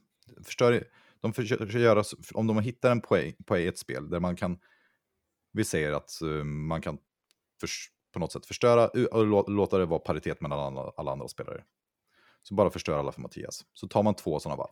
Och så sänker man ner honom till minus 40 eller vad det är. Så vet man, okej nu är Mattias ute. Så tror du att det skulle öka vinstchansen för den, de övriga fyra spelarna i den spelgruppen?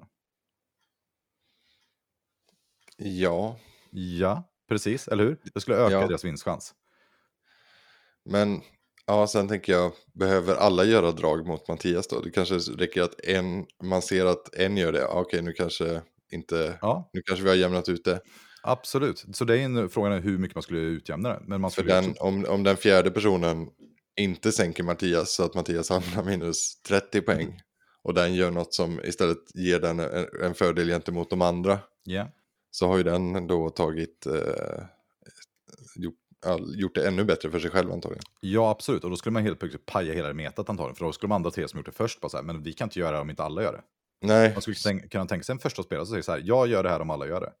mm, och sen så hade alla gjort det. Eller det kommer antagligen ske utan att någon säger något. För att alla bara vet om det så fortsätter man meta så här. För nästa gång när man dyker upp så, okej, det skulle kunna hända. Och så länge det ligger i gruppens intresse att man skulle sänka den här spelaren så verkar det ju helt rätt. ja, jag tänker att det kanske blir en, en tråkig grej som i så fall händer en gång och sen ser man att det var inte liksom, nu har vi, nu har vi gjort det för mycket eller vad man ska säga att meta också utvecklas, liksom att det inte är en statisk eh, grej på det sättet. Så här. Ja. Och, ja, men absolut. Men man skulle ju också kunna tänka ett meta som då säger så här, men okej, vi- den tredje personen vann för den bröt metat. Eller den förlorade för Mattias vann ändå. Så nästa gång förstår vi att vi måste alla fem spela mot André, Mattias. Och sen kan vi börja spelet. ja, Det, det känns ju inte som en orimlig sak att komma fram till en spelgrupp om man bara skulle spela för att vinna. Alltså. Om det är den Mm. enda motivationskraften så skulle ju Mm. eh, många, många, tror jag i alla fall, när jag spelade spel, så skulle om jag spelar med fyra personer lika mig själv, då skulle jag ganska lätt kunna tänka så här, ah, okej, ehm, nu spelar vi 15 operating-runder tills eh, Fabian dör. För det var ju så det som hände i 1841. Okej, okay, okej, men Fabian har ingen kontroll i spelet, han har jättebra position nu. Jag och Edvin kan gå ihop och styra alla bolag. Och vi bara spelar det tills Fabian har inga pengar gentemot oss. Så har vi två 15 000 var, eller vad det nu var. Och jag sa även till Edvin, jag fattar att mitt läge är bättre om jag får 15 000. Därför kan jag sälja aktier så att han kunde köpa dem hela tiden. Till den delen där du tycker att det är tillräckligt värt för dig för att spela 15 operator eller 35 operator och eliminera Fabian. Att jag försökte bara hitta den här liksom, gränsen där båda var nöjda med att eliminera Fabian och hur den pengachansen mellan oss var. ja, Vilket är svintråkigt givetvis. ja. Alltså det är ju så jävla tråkigt. Och då är det bara så här avsluta spelet. Och det, vilket jag då givetvis sa. Jag sa bara, man kan ju avsluta spelet här för nu blir det bara Fabian eliminerad. Eller vad det ja. Men, det, men det var det som föranledde den här diskussionen. Mm. För det som är så deppigt, det man kan egentligen bara säga om Mattias-exemplet, är bara, man kan ju också bara säga så här, okej men Mattias har då handikapp. Han spelar Mm. min- minus 20 poäng, för det är det som händer. Innan han sätter sig vid ett nytt spel så vet han att alla kommer automatiskt eh, navigera mot mig i alla 50-50-lägen. Så egentligen spelar Mm. jag med minus 15 poäng i vad vet jag, Caverna eller vad det nu kan vara. Ja, nej men jag tycker väl att i ett helt nytt spel där alla är nya och så vidare så känns det, då känns det mer orättvist att väga in mycket i hur man spelar av eh, liksom så här. Men, och hur många spel, ja det kanske är mer än vad man, vad man själv tänker på att det är där man behöver göra den typen av drag liksom i lägen där det är så svårt att läsa av board state att man tycker allt ser lika ut. Eh, ja men, då, och Men- då, är det jätte, då är det ju supersvårt liksom, Ja. eh, att göra de här rätta analyserna. Och det är därför jag tror att det är ännu viktigare, för Fabian skriver, eller om det är Fabian, vet jag, jag tror det, för det sättet han skriver på ser ut som Fabian. Mummel skriver det här, poängen är att jag Mummel, kan det är av- Mattias. Är det Mattias? Poängen är att jag kan inte avgöra Mattias eller X leder. Det är ett ganska jämnt läge. Jag tror att Mattias kan utnyttja positionen bäst, så han är det största hotet. Inte allt slå på den som vann förra spelet. Nej, men precis. Men jag tror att jag kan försöka ta Magic Draft som eh, ganska bra. Men Magic Draft är att man öppnar nyaste sättet ofta med blandade kort i. Och sen så tar man ett kort och skickar vidare som en draft och sen bygger man en lek av det. Och eh, då har man ju någon slags jättestark incitament till, för ofta handlar det om pengar eller ära, man vill vinna, man ska bara vinna, det som räknas. Liksom. Jag kommer inte bygga någon rolig lek, jag ska vinna. Eh, och då borde man ju alltid ta det bästa kortet. Men det är otroligt mycket information, det är ett nytt sätt, det är massa nya saker. Och då är det ju frågan hur jag ska ta? Jo, jag får ju bara gå till mina egna mm, analyser om vad jag tror är ett bra kort eller inte och sen plocka. Och jag spelade ju Magic säkert eh, 20 år aktivt. Och det var väldigt kul för jag höll track på vad vi hade draftat för typ av lekar. Och färger då framförallt. Det finns ju fem färger som är olika fördelade i olika drafter. Och, Ja. och när jag ser i efterhand alla mina lekar så har jag draftat vitt. Under 5% av alla mina drafter. Mm. Och, och grönt eller rött kommer precis efter det. Vilket gör att jag har en enorm bias för att drafta framförallt blått. Och i kombination med grönt eller svart. Ja. Jättebias. Vilket inte alls avspeglar vad som har varit bra heller. För Mm. de, de färgerna har ju varit så olika bra liksom. Ja.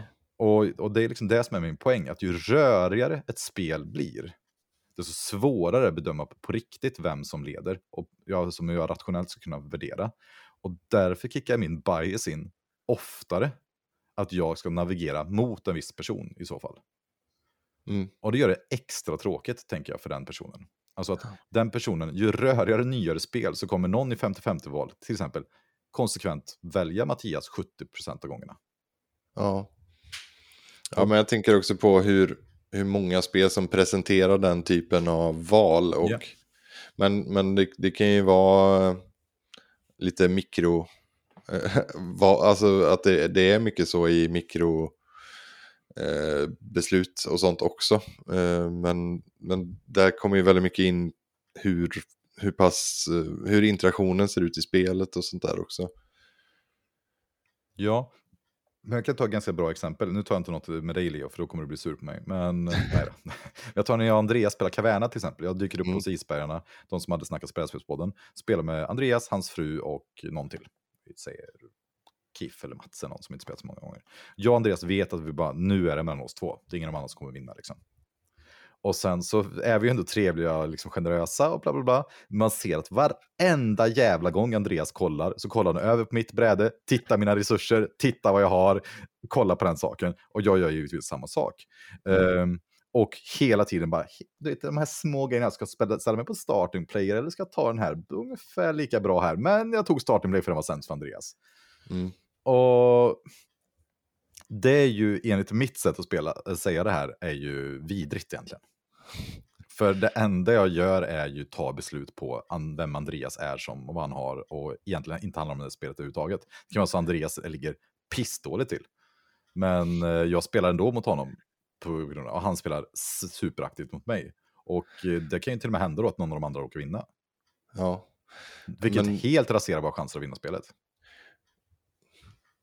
Ja, jag, jag tycker det känns väldigt svårt att undvika. Alltså helt och hållet Ja. känns det ju totalt omöjligt att, att, eh, att spela utan att alltså, väga in sådana saker, även om man försöker.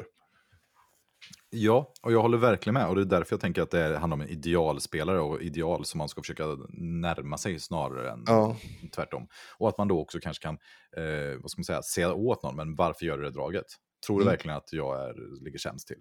Och Mattias skriver en sak här som är väldigt kul. Han skriver, både jag och Erik är bra på att bullshita oss ur situationer där vi verkar vara hot. Det är också en typ av kunskap från utanför partiet. Ja, och det är det här som är ett av mina stora argument till varför jag tycker det här är fel sätt att spela spelet på. Alltså att man tar med sån här kunskap. För de enda sätten man kan skydda sig mot det här typen av beteende, som jag tycker för övrigt, jag håller på att kolla på återträffen, har du sett den? Av Anna Odell. Ja, men eh, inte, har inte jättefärskt i minnet. Men Nej, det det handlar ju om gruppmentalitet och mobbing Ja. och sådär. Eh, för det här är ju liksom gruppdynamiska faktorer vi pratar om här. Liksom, brädspel Ja. är ju verkligen gruppdynamik. Alltså, det enda sättet att försvara sig mot att bli handikappad, för det är det jag tycker jag ser det som, att om folk dyker upp och hela tiden i jättemånga olika situationer väljer att spela mot mig, trots att jag är kass på spelet eller inte har en skitdålig omgång, Mm. så är det ju för mig att berätta varför det går dåligt för mig. Mm. Eller att jag just nu har en katastrofmatch. Eller varför just nu är synd om mig. Eller varför just nu det går så extra dåligt för mig. Eller, varför, eller påminna alla om hur dåligt det gick förra gången jag spelade ur den här positionen. Eller hur, liksom... Och, och jag vet att du känner igen mig när, när du hör det där, Leo. Nej, Det är ju precis sådana här saker som jag berättar. Mm. Och Ja, det är ju så jävla tråkigt incitament att ha en spelgrupp. Ja, För det är också ett av få sätt jag kan öka min vinstprocent på. Att säga att så här, Mm. nej, i den här situationen ligger jag sämst till. Eller nej, jag ligger trea här. Du kan, gör, ja, gör du det här så absolut. Liksom. Och och ha en sån ganska offensiv framtoning också. Och som Mm. Fabian säger, fast det tror ingen på längre. Nej, så kan det ju vara, men det kan ju också vara sant. Alltså, det, Mm. problemet kan ju också ofta vara så här, ja, ja, okej, det går ganska dåligt för mig just nu. Eh, ja, det går just nu bättre för Martin med partiet. Ja, Martin är mer benägen att spela bort det här därifrån. Mm. Eh, sen, liksom, och jag tycker det är skittrist. Alltså, för man vill, frågan är vad, vad, vilka incitament vill man skapa en spelgrupp? Liksom, vad vill man att folk ska prata i ett spelparti? Jag hade helst tyckt att man pratade om fan vad bra det går för mig, eller fan vad kul det här är, fan vilken rolig strategi, eller fan vad snyggt spelat det där är. Men det som händer är, vet du när jag och Henrik spelar, och då säger jag Henrik, fan vad bra det går för dig, vilken jävla motor. Han bara, nej, nej, nej, det går skitdåligt, bla, bla, bla. För att det är det rationella om man vill vinna spelet, och det är skittråkigt. Liksom. Mm. Jag, tycker det. jag vet inte, vad, vad säger du om det här? Ja, nej, men det... Man hör ju oftare att, ja, det är sällan man hör någon säga, ja, nu känns det som det går jävligt bra för mig här. Eh, liksom när vi spelar ihop. Yeah. Ehm, De sitter tysta och skakar, bara hoppas ingen upptäcker det här. jag har säkert sagt det någon gång, i, i, inte riktigt så, men typ konstaterat det i, i början av ett spel och sen går det alltid dåligt därifrån. Om, om man, jag vet inte om det är en jinx eller om det är att man får en måltavla på ryggen. Men kommer du lite ihåg- varje. jag minns ju den här Gaia Project-matchen, det var inte det något liknande? Ehm, När du var Ja. så jävla säker på att vinna så att du blev nervös för hur du skulle spela bort det. Ja men det var ju för att det kändes som att du, ja du, ja, ja det, eh, precis, jo men det, alltid när jag hamnar i en bra position tidigt så blir jag vaksam. Men jag, jag tror det är personlighetsdrag hos mig också att jag, jag har för lätt att bli, känna mig så här stolt och nöjd med mig själv så fort det går lite, lite bra. Det är lite dåligt för då, då slappnar jag av för mycket och så eh, sumpar man det istället. Ja men För- verkligen. Och sen, och sen är det typiskt att eh, ja, men spelare som du och även andra kan ligga och liksom småputtra och verka o... eh, alltså verka ofarliga och sen bara katapultade på slutet så att det bara tjongar Ja. iväg på VP-tracken. ja, men och det, Mattias säger en sak som jag tycker själv är viktig också här. Nu blir det väldigt Mm. självupptaget där, men eh, som vanligt för sig. Jag säger aldrig att det går dåligt för mig, men jag kanske påpekar andra saker som kan vara viktiga. Och Mm. så är ju, har ju jag, jag, jag vet att ingen tror på mig, men eh, jag vet ju att jag, jag ljuger ju aldrig när jag spelar brädspel. Alltså, Mm. jag är jätteviktig sak för mig. Däremot har jag sagt, vilket jag var tvungen att säga på skoj, för att det låter så otroligt jävla drygt. Det är när jag har sagt att så här, vad jag menar när det går dåligt för mig, så menar jag kanske ibland hur det, jag tycker att det borde gå, eller vad jag är van med att det går, eller hur, hur min definition av bra i spelet är. Det kanske inte är relativt till de andra personerna. Mm. Eh, vilket ibland, då, men vadå, du vann ju sen ändå. Ja, för ni andra var ju, gick ju för fan ännu sämre. Så får ni Ja. gjorde med era jävla resurser. Ja, men då, då är det lite då, principen var att om, om att vinna är, bra, är det som är bra. Ja, Då är det ju lite Fishy. sketchy. eh, att om du be- bedömer att du håller på att vinna och så säger att du inte tycker det går bra. ja.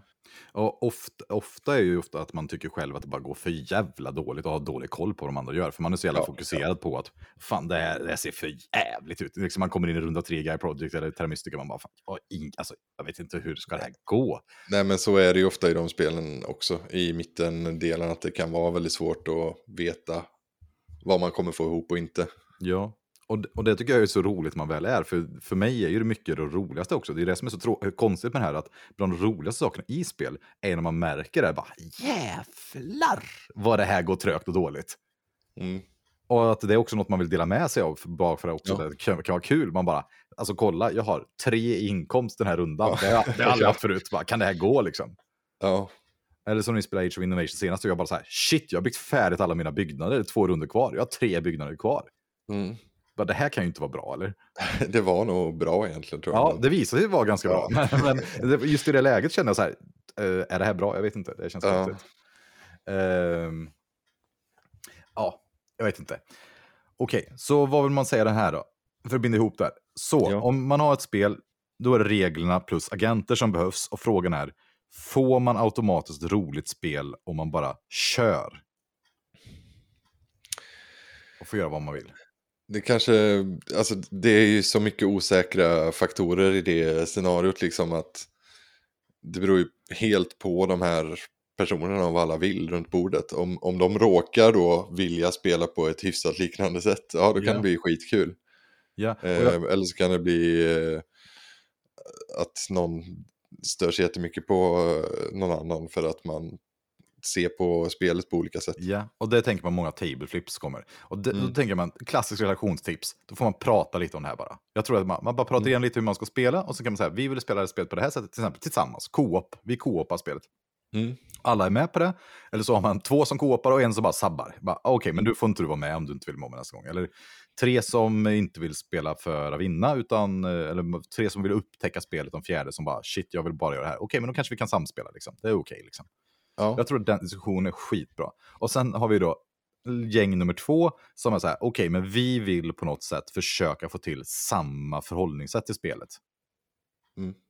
Om man har, för det är ju min, mitt ideal, att vi har samma förhållningssätt till spelet, för då tror vi att eh, då, för jag upplever i alla fall att om alla har samma förhållningssätt så förstår jag all, de alla andra agenterna bättre. Och då kan jag även göra val baserat på det. Och eh, tycker att det är roligt för att jag tävlar till exempel mot er. Just. Jag Ja. spelar just mot Leo eller just mot Filip. Inte att Filip slår tärning varje gång. Det är hans tur. Um, Rainer Knizia har ju ett bra, ett rätt kul citat också på det här. Mm, det låter kul. Uh, when playing a game the goal is to win, but it is the goal that is important, not the winning. Säg det igen. Så jag, When playing a game the goal is to win, but it is the goal that is important, not the winning. och det är ju 100% på det sättet jag säger. Jag vet att det var Mm. någon som sa att det verkar så viktigt för mig vem som vinner. Nej, det är viktigt att man har samma mål, som man spelar samma spel och tar beslut på samma grund. För då spelar man runt samma spel, för då använder man samma metaregler. Om man har samma metaregler och samma regler, då spelar man samma spel. Ja, och det är intressant att uh, Knizia kommer med citatet som själv är speldesigner för att man kan se att det här tänket eh, lyser igenom väldigt bra i hans eh, spel ofta tycker jag också. Hur, hur man kan förhålla sig till hans spel för att följa kanske hans liksom, tanke med spelet. Sen kan man säkert spela utifrån andra principer och ha kul ändå också. Men liksom, det, det rimmar bra med hans eh, speldesigner tycker jag. Ja. Det- jag håller med. Och anledningen till att man pratar om de här sakerna är ju för att det som händer är enligt vad, hur jag ser på gruppdynamik och så. Alltså, om man inte pratar om eh, olika principer och hur man beslut, fattar beslut och vad som är okej för en grupp. Så är det ju alltid de personerna som eh, har mest makt i gruppen som bestämmer. Eh, Mm. Och de med mest makt med gruppen kommer alltid säga så här, men vad då? det är väl inget problem det här? Det är väl självklart, det är väl bara att alla dyker upp och är schyssta, eller alla är bara vanliga, eller alla bara trevliga, eller alla är bara bra, eller jag kör hem bra. Ja, så agerar ju vi som har makt i en spelgrupp. För att vi ofta vill behålla vår makt, eller inte tänker på den, eller bara sådär, eh, vadå makt? Som, jag vet inte, det har väl sett hur många exempel som helst i världshistorien, att så funkar Ja. vi människor generellt i gruppnivå. Det är väl, här, jag är likadan, vad ska man säga? liksom, Mm. Ehm, om allt från att välja spel till eh, hur man ska spela spelen och sådär. Så här, vem är det? Och när det just eh, kommer till att välja spel tycker jag att, eh, i alla fall på en Discord, så att många verkar ha lite olika principer för att välja spel. Och det tänker jag just för att man ska koppla bort lite av den här maktfaktorn i gruppdynamiken. För att fler ska komma till tals och våga säga sin sak och sådär. Ja, det är en, det är, det är en intressant del i sig det här med liksom spel, eh, att välja spel och att vilka vill spela vilka spel och sånt där. Det, Ja. det känns som ett, en grej som alla spelgrupper eh, har och eh, sköter som du säger på enligt olika principer och vissa kanske ja, kommer bättre överens än andra och vissa Ja. får aldrig spela spel de vill spela och liksom sånt där. Ja, och, Fast de kanske får vara nöjda ändå då för att, att man har bara liksom en viss spelgrupp eller ja. Ja, men precis. Och jag tänker, där kan man också tänka sig, här, om man kör gör vad man vill-faktorn som vi pratade om innan som princip. Den funkar också jättebra om det är många personer som råkar vilja samma sak. Mm. Det är lite Mm. som en tvåsamhetsrelation som eh, kanske aldrig behöver pratas eller definieras. Man bara tycker typ samma Passar sak. Ja. Funkar asbra. Nu ska vi inte Ja. prata om skilsmässoraten eller sådär. Men, men, men liksom, sådär, det är inte omöjligt det här. Jag, men jag tror bara att speciellt om man själv är en dominant person eller om man själv har makt, att man bjuder hem folk till sig och berättar mycket om hur man spelar spel så tror jag det är en väldigt bra diskussion att öppna upp för, att prata om de här sakerna. Ja. Ehm, för att andra kanske har andra åsikter, helt enkelt. Ja, Ja, nej, men det, det är väl sällan eh, dåligt att, att försöka kommunicera. Liksom. Jo, jag vet när det är dåligt. Det är dåligt när jag säger att vi roterar och bestämmer spel och någon annan bestämmer coinspel tre gånger i rad och jag måste den här skiten. Alltså, fy fan. det glömde vi prata om coinspel här. Alltså, bra spel, tråkigaste spelen jag har spelat. Punkt. Men bra att folk får välja olika spel. Ja, ja. Säger man. Det hade varit roligare att bara välja själv hela tiden. Men, jo, det tycker väl, eh, tycker Alla. väl alla mer. Ja. Nu, alltså våran podcastinspelning här säger 38 minuter. Vi måste börja prata spelet här. Har du någonting du vill Ja. lägga till om hela den här, eh, vad vi nu försökte dra igenom det här, principer, inte principer, vad, på vilket sätt ska man spela? Eh, Nej, jag tror... eh, Jag tror jag har fått sagt... eh, Jag har inte, jag har inte jättemycket eh, liksom, utvecklade tankar om det egentligen känns som. Utan jag, jag gillar ändå... Jag gillar princip, jag, jag trivs i att spela efter principen om att vi försöker att vinna. Och sen Ja, vad det nu Ja. innebär. är det mycket svårt när man eh, går in på de här hårklyverierna och kommer in i liksom olika exempel och så. Ehm, Ja, alltså den svåraste jag vet är, eh, är nog det här i Great Western Trail. Om man ska gå in i mål och avsluta spelet eller ta en typ 2% chans att dra ett uppdrag från en eh, dolt uppdrag så man kan få ett minuspoäng till. Nej, det får man för sig inte då. ja, men att man kan ha chansen på att vinna, men om man säkrar en andra plats eller får fler poäng eller är garanterad att man minskar motståndet upp till 2% chans då. Mm. Då är min hjärna. Jag, jag, vet inte, jag vet inte vad jag ska... Jag, Slumpfaktor som kommer in där också. Ja, jag vet, ja precis. Jag, Ja. jag vet att när det hände i spelet, jag bara så här, jag vet inte vad jag ska göra här, ni får hjälpa mig, jag, jag kan inte förstå. För det värsta var ju att man var helt påverkad vem som skulle vinna spelet också.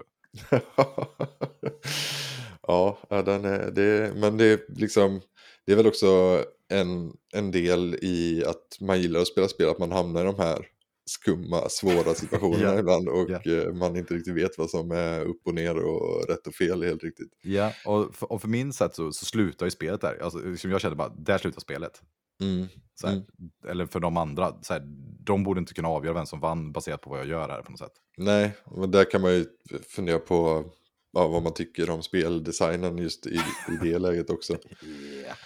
Alltså Ja, när, Lex när, Edvin kallar vi det. Att ett spel är skittråkigt och rätt beslut kan vara helt olika. Ja, ja men precis. Och eh, presenterar ett spel för mycket sådana beslut där, där det ofta blir så här, ah, nu måste jag slå på någon och eh, jag kan inte avgöra vem som är jag borde slå på för att board state säger ingenting. Det är, liksom, det är inte ett jättekul val på alla sätt, men sen, Nej. sen kan man ju tolka, ja, sen kanske man kan se, bara, ah, nu, vem ska jag samarbeta med? Det är ungefär lika Ja. ja, svårt val kanske och, och kan man se som mer kul, men ja, nej, det Och då kom vi osökt in på det här wavelength-stickspelet som vi pratade lite om, att man skulle rangordna olika saker efter vad man trodde olika personer tyckte om. Man skulle Ja, kunna just det. tänka sig ett sånt här worker placement-spel där man skulle helt enkelt försöka eh, spela mot den personen man tyckte var minst snyggt klädd för dagen eller någonting. Det hade ändå varit kul tycker jag. ja, där, eh, där, just det som ja, men Wavelength och sånt, spel som tar in, eh, tar in eh, meta, ja. som som vanligtvis kanske är meta och gör det till delar av eh, Ja. spelreglerna. Det är ju rätt intressant. Tänk att få ett sånt kort i början. Bara, du ska spela det här spelet som om du ville att Fabian ska bli gladare varje gång du gör en handling. Och sen finns det en massa sådana olika kort. Liksom. Du spelar mot den som har snyggast klädd eller någonting. Det hade ändå varit jävligt kul. Och sen Ja, får man typ gissa på slutet vad folk hade för några, för några vad heter det, styrsystem. Och så fick man bonuspoäng typ om jag gissade rätt. Jag bara, fan du måste ju ha att Fabian är snyggast klädd. Och sen jag bara, boom, 20 poäng plus på mig. Det låter som en kommande fest hemma hos eh, Erik. det låter ju faktiskt som jävligt bra idé det här. Fan. fan vad kul. Full, bara, du, ska, du ska spela mot den personen som är mest eh, nykter, eller minst full. minst rolig. det hade varit kul också. ah, ja. Okej, men vi segwayar över till Age of Innovation. Okej, vi återgår till spoiler, icke-spoiler, anti-spoiler, spoilers. Eh, vi tycker ju att eh, det har ingenting med spoiler att göra. Det är så här, har man inte lyssnat på våra Terra Guy Project, gå tillbaka och lyssna på dem. Kom tillbaka och lyssna på det här. Vi kommer nu, vi har exakt 34 minuter vi ska avverka det. Vi hade behövt två och en halv timme egentligen. Men det passar formatet för jag och Leo är jävligt effektiva. Leo, berätta kort. Jag har stängt ner eh, vad designen heter. Eh, Mm. Um, Age of Innovation är gjort av Helge Ostertag. Jag vet vilka spel jag tror han har gjort. Ja, men jag kommer ihåg där. Han har Ja, gjort bra. Desperados som är ett, eh, någon slags kortspel i västern. 2005 kanske. Han gjorde Kawaii 2004 tror jag. Ja, det har jag också spelat. Ja, jag med. Fabian har det. Mycket bra spel. Lite långt. Eh, och sen har han gjort Terra Mystica, Gaia Project och Age of Innovation. Och ett spel som heter Galactico. Som eh, inte de verkar skriva om eller tycka någonting om. Precis. Så Terra Mystica, Gaia Project och eh, Age of Innovation plus expansioner. Det är ett stabilt CV får man väl säga. Ja, det får man verkligen säga. Vad är liksom pitchen för Age of Innovation? Kan du berätta lite kort? Vad är det som, vad är grejen? Vad, är det stor skillnad? Eller vad är skillnaden? Var Vad är grejen? Hur likt det? Ja, um, det, är ju, det känns som att det är, jag tror till och med jag läste att det är från, från början var tänkt som en typ av expansion till Terra Mystica antar jag.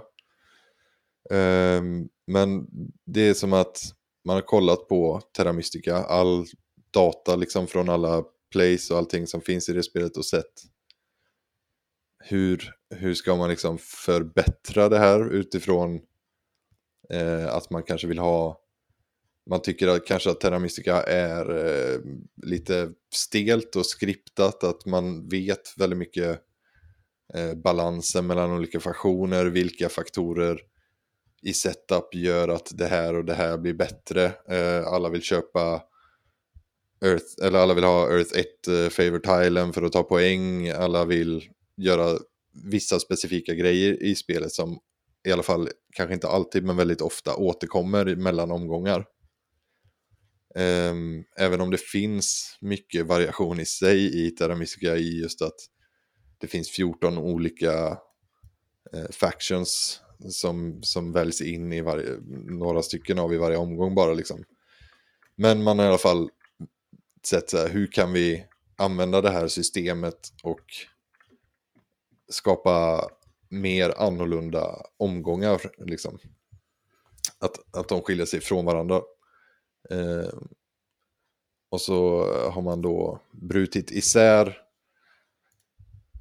spelarbrädet som tidigare var en faktion som spelar på eh, en viss häx, eh, alltså färg eh, på kartan. Eh, som att dvärgarna spelar på, på, eh, på bergen. Eh, så att du har ett antal fraktioner som, fraktioner som kan välja på.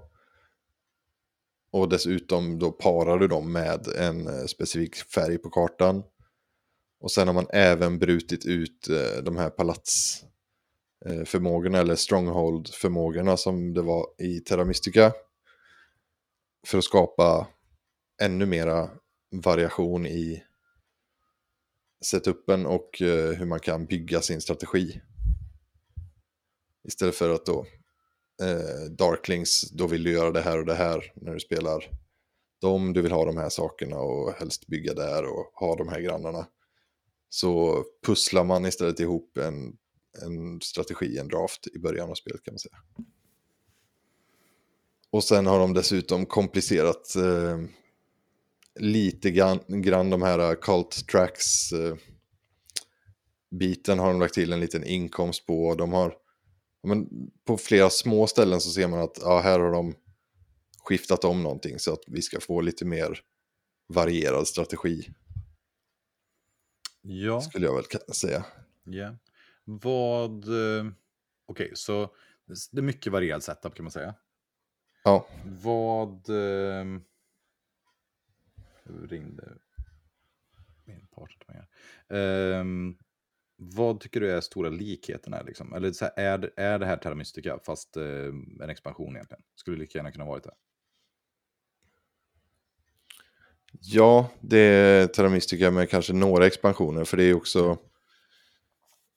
De har även brutit isär eh, favor tilesen ligger inte på samma ställen som de gör. Utan de, har halvt om halvt kopierat uh, Gaia Projects uh, idé med att komplicera de här tracksen lite grann. Fast, uh, och även lagt till då uh, en ny resurs som är Books.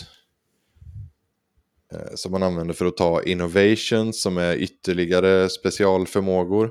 Eller sätt att ta poäng. Så de har, ja det är lite likt Advanced Tech Tiles men, lite annorlunda ändå. Ja, det, det är intressant just att de är lika Advanced Tech Tiles att de är, bara finns en av. Vilket jag alltid tyckte är lite konstigt i Terra Mystica Project, att de här Tech Tilesen finns så många av. Mm. De, de Innovation Tilesen finns bara en av varje enskild. Alla kan Ja. nå dem. Vilket är, och man kan bygga dem ganska tidigt den första, man kan få den första andra rundan egentligen, kanske första till och med. Precis. Eh, och det tycker jag är väldigt, väldigt roligt med spelet. Att det känns som att de har infört nya saker som man försöker racea till. För jag tycker Ja. att när man spelar Gaia Project och Terra Mystica och spelat det några gånger, så jag vet att många tyckte att de inte är så interaktiva de här spelen. För mig är ju Terra Mystica och egentligen Gaia Project ofta hur jag faktiskt spelade själva spelet.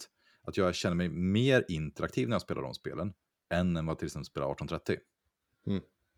Alltså just att jag har järnkoll hela tiden, exakt vad som händer, vad alla gör, hur mycket resurser de har och vad de kan skaffa och hur det påverkar mig. Jag Mm. känner att jag behöver det här.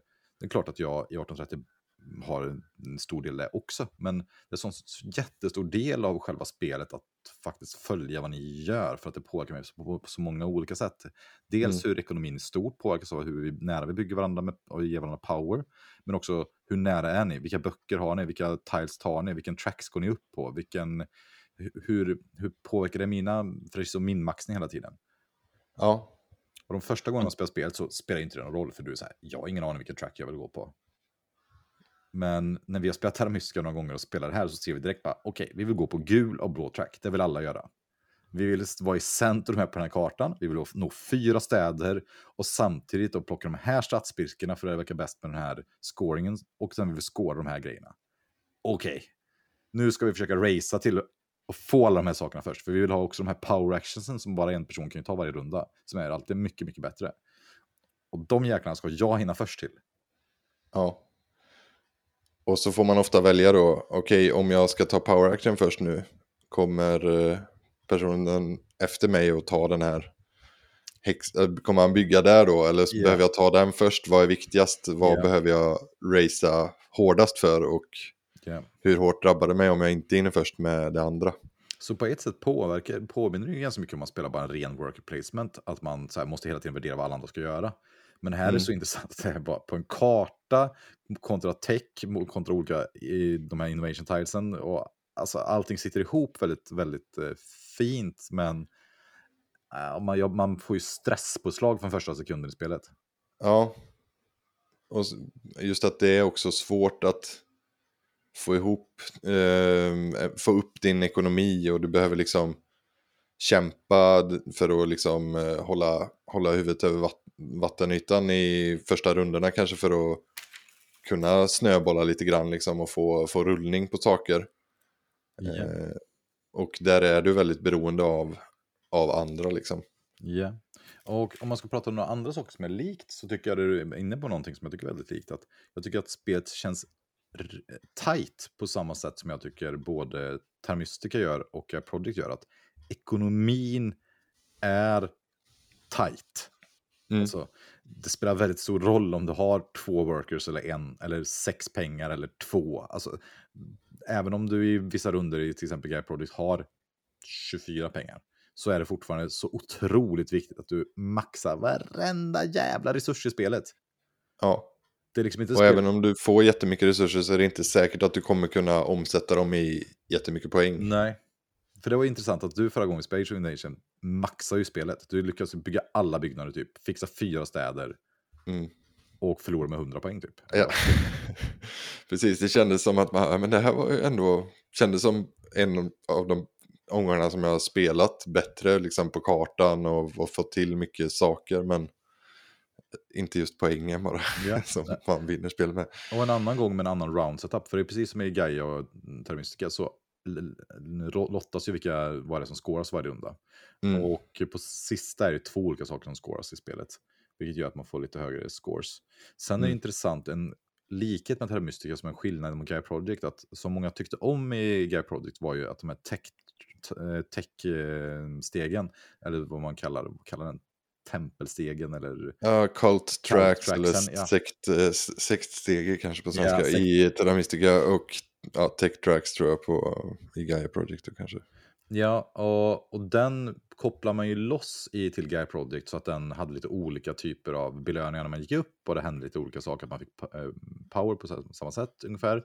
Men att de var Mm. liksom kopplade till olika färdigheter som att en gav avstånd och en gav inkomst och en gav eh, tech, eller, och en var, gjorde att det var lättare med sina spadar och sånt.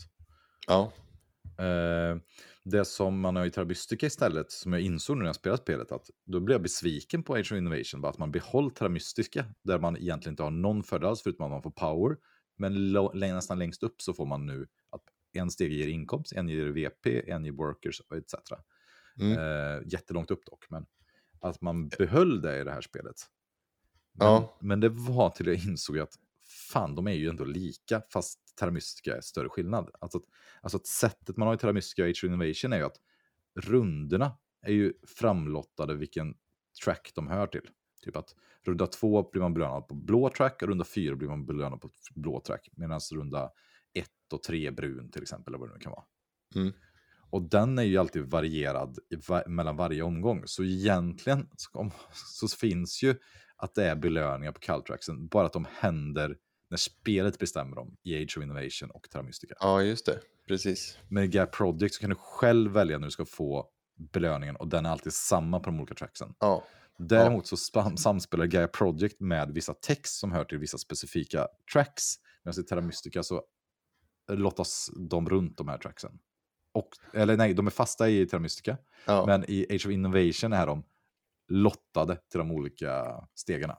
Precis. Så det finns både att bonusarna är lottade och eh, vilka favor eller competency tiles som puttar upp en på vilket track eller som ger en böcker i det, den färgen. Så att det, det, det är också, då är competency tilesen är också kopplade till vilka innovations du har chans att ta.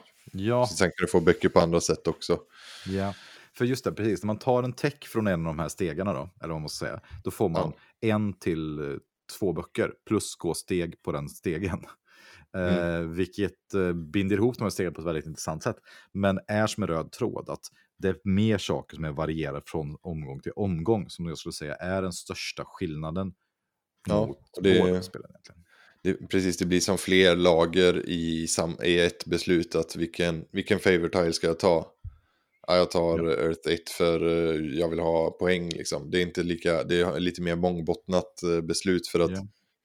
då får du också välja då titta vart den ligger. Eh, det är inte bara att den brickan är bra utan det är också att okej, vilket track vill jag gå upp på?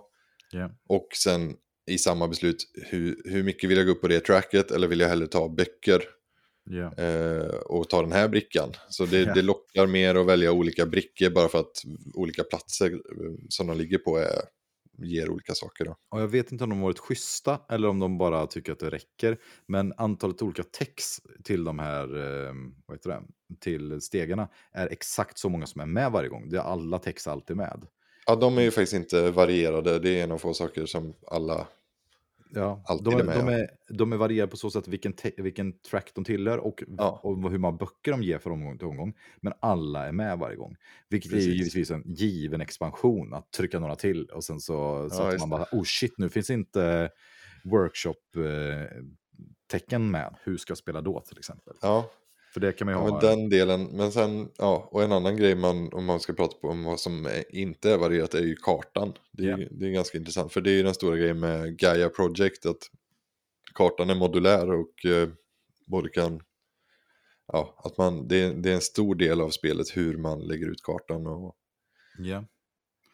Och nu kommer jag ju låta, men det här är ju bara för att jag har spatiala problem, brukar Martin säga. Men jag tycker det är jätteskönt att kartan är likadan. För, Jag, jag har nog lika, liknande problem. Jag tycker också, jag föredrar att eh, kartan är samma.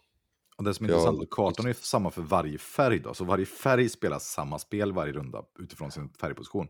Men allting annat som är påkopplat på färgen är ju då helt varierat från match till match. Och hur det Mm. sitter ihop med allting annat. Så på ett sätt så handlar det om att försöka värdera kartpositionen, vilket jag, vi har spelat fem, sex gånger. Jag har noll aning om eh, själva positionen på kartan, förutom att det som vanligt bra var i mitten och inte bli bortgrävd. Ja, Ehm, Och då kanske vi kommer till något annat då. Så här, hur tajt är kartan? För det finns ju en två, två tre spelarvariant eller karta och en fyra, Ja. fem spelarkarta. Ju. Vad tycker du om precis. Jag tror faktiskt det står till och med 3 till 5 på den stora, men det känns ju inte som att man... Jag, jag tycker ju att eh, kartan varje gång vi har spelat har känts bra. Ja. Eh, tight. Jag kanske... Alltså på två eh, kändes det väl som att det fanns lite tomrum liksom runt omkring där vi hade spelat, men det var inte så Ja. att det... Det var inte som att vi hamnade liksom fel den omgången i alla fall. Så att jag tyckte det, det funkar väldigt bra även på två. Eh, Men de tajtaste antalen behöver vara då tre och fem. Eller något av dem i alla fall. Eh, För det är då man är som flest på, på samma karta Ja. liksom.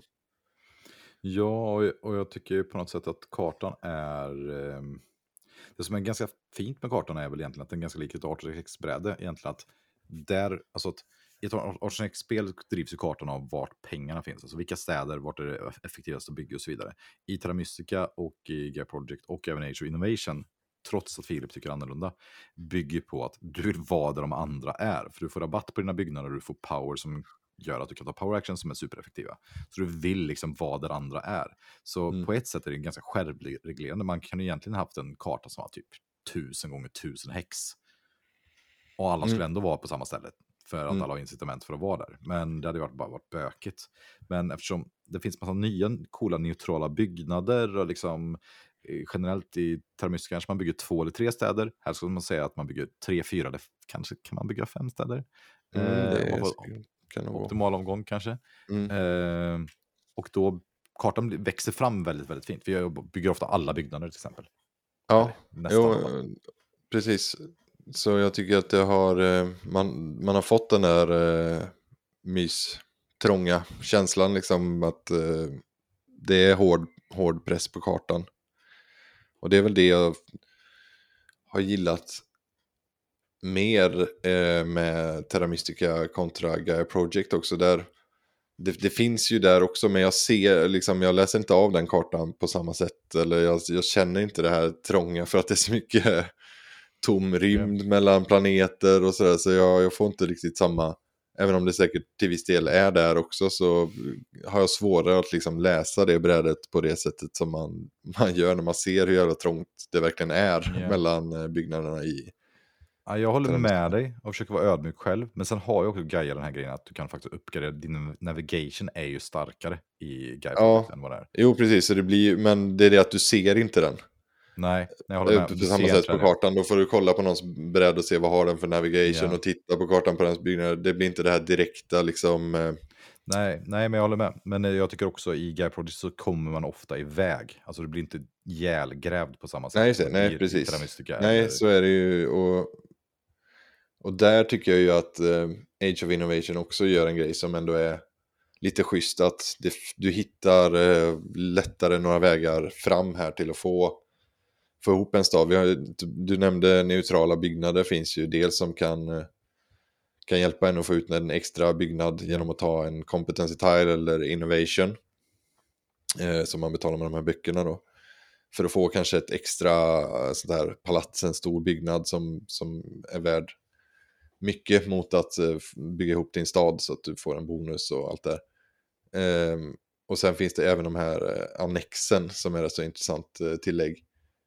Som är på en competency tile där det är en liten, ja, ett annex helt enkelt, en liten påbyggnad som du sätter ut på en valfri av dina byggnader på spelplanen som plussar på värdet i power då på, som plus ett och även räknas som en extra byggnad för att kunna bilda en stad där standard är du måste ha fyra byggnader i, en, i ett kluster för att, för att få, eh, få ihop en stad och sju i power value. Så då, de, det är en liten genväg eller ett sätt att har du blivit inblockerad och avgrävd så kan du ändå kanske använda de här grejerna för att Ja. Få Den har ihop. ju varit en av våra mest byggda tech-tiles. Ja, precis. Är det för att vi har planerat dåligt som vi måste ta dem eller är den, är den väldigt eh, stark? Alltså, som jag ser det så är den otroligt stark. Just att den Ja. är både flexibel, eh, du får mer power och du gör din stad mer värd. Men du kan också, alltså att, för anledningen till, frågan är varför bygger man byggnader i en stad? Jo, för att du blir belönad med dina stadsbrickor. Stadsbrickorna i spelet är generellt väldigt bra i det spelet tycker jag också. De har blivit Mm. ännu bättre. Eh, Ja. Dels att kulttracksen eh, har blivit lite bättre tweakade. Så det får många, som ger belöningar på två, tre steg. Vilket hör ihop med det här. Men mm, jag tycker att eh, den känns superstark. Alltså, för att du får lättare att få en tredje, fjärde stad. Alltså det blir både Ja. smidigare och lättare att bygga din befintliga stad. Men också att du kan spara byggnader och resurser till din andra. Så att du snöbollar mängden städer med den. Ja, den kanske är en av de eh, som kommer vara mest Ja, spelade, liksom, eh, känns det som. För att även om det går bra för dig så är den ja. ändå väldigt bra. Det är inte bara en nödlösning. Och speciellt om den ligger in, långt ner i, i, vad ska man säga, i raderna, för, eh, den understa raden, för då får du även två böcker. Om du får två böcker då kan du ta en Eco och Innovation Tile. För de här Innovation Tilesen är ju ofta att de ger 15-20 VP på slutet. Men det finns Ja. också sådana Innovation Tiles som är kanske gå upp på shipping och digging, eller du får en egen spade, gå upp en i alla kall tracks plus en bok. Alltså de är, det finns många sådana, är det fem spänn i rundan till exempel. De är Mm. otroligt starka eh, även tidigt, många av de här Mm. tracks. Vilket är intressant. Eh, Okej, så kartan är lik. Eh, vi har powersystemet är likt, power actions är lika, det finns lite book actions och böcker är nytt som innovations. Vad tycker du om böckerna? Tycker du det är bra eller dåligt tillägg? Eh, jag tycker det är bra, det nämner vi inte heller. Det finns ju book actions som är, som är ett alternativt sätt. Förutom att eh, använda böcker till att ta innovations så kan man då, finns det tre actions varje eh, spelparti som är slumpade. Det finns sex stycken totalt så hälften är med. Och de, de känns ju som en, en variant av QIC actions som är från Gaia Project. Yeah. Eh, för just när du använder dem så spelar inte färgen på böckerna någon roll, men olika actions kan vara olika starka och ha, kosta en eller två böcker tror jag det. Det kan vara till exempel tre spadar eh, eller eh, sex pengar. Eh, men jag tycker böckerna, det man spontant tänkte var hur mycket spelar, för det finns tre, det finns fyra olika färger på böcker. Som är Och det-. Ja, precis. Som mo- motsvarar tracksen där. Och det, det jag började tänka på spontant var lite hur mycket spelar det roll att de är olika färger. Det spelar ganska liten roll men det är väldigt viktigt eh, liksom när det väl eh, gäller och att du ska, kan ta en eller en annan innovation. Och vem som vinner först. Eh, men det känns lite halvöverflödigt i början att, att de var olika färger för det blir så här första man tar, ja vilka ska jag ta, men nu tycker jag efter man har spelat några gånger så är det ganska lätt där. Ja men jag kan ta en av den färgen och en av den färgen så håller jag beslutet lite öppet tills Ja. det börjar närma sig vilka. Då får man kolla lite, vilk- och mycket av spelet är ju så liksom försöka ganska tidigt läsa av vad du är mest intresserad av och försöka göra under, under omgången liksom i, i stora drag. Eh, sen kommer man väl få skifta sin plan mer eller mindre ändå, men, men där är ju ett sånt beslut som blir lite frontloadat liksom. Ja, verkligen. Och vi har ju på slutmatchen är det verkligen sjukt viktigt bara, tar du den eller den? Jag bara, gud, jag vill verkligen inte välja här för då vet jag att Lia kommer att stabba mig och ta den för mig och då är jag rökt.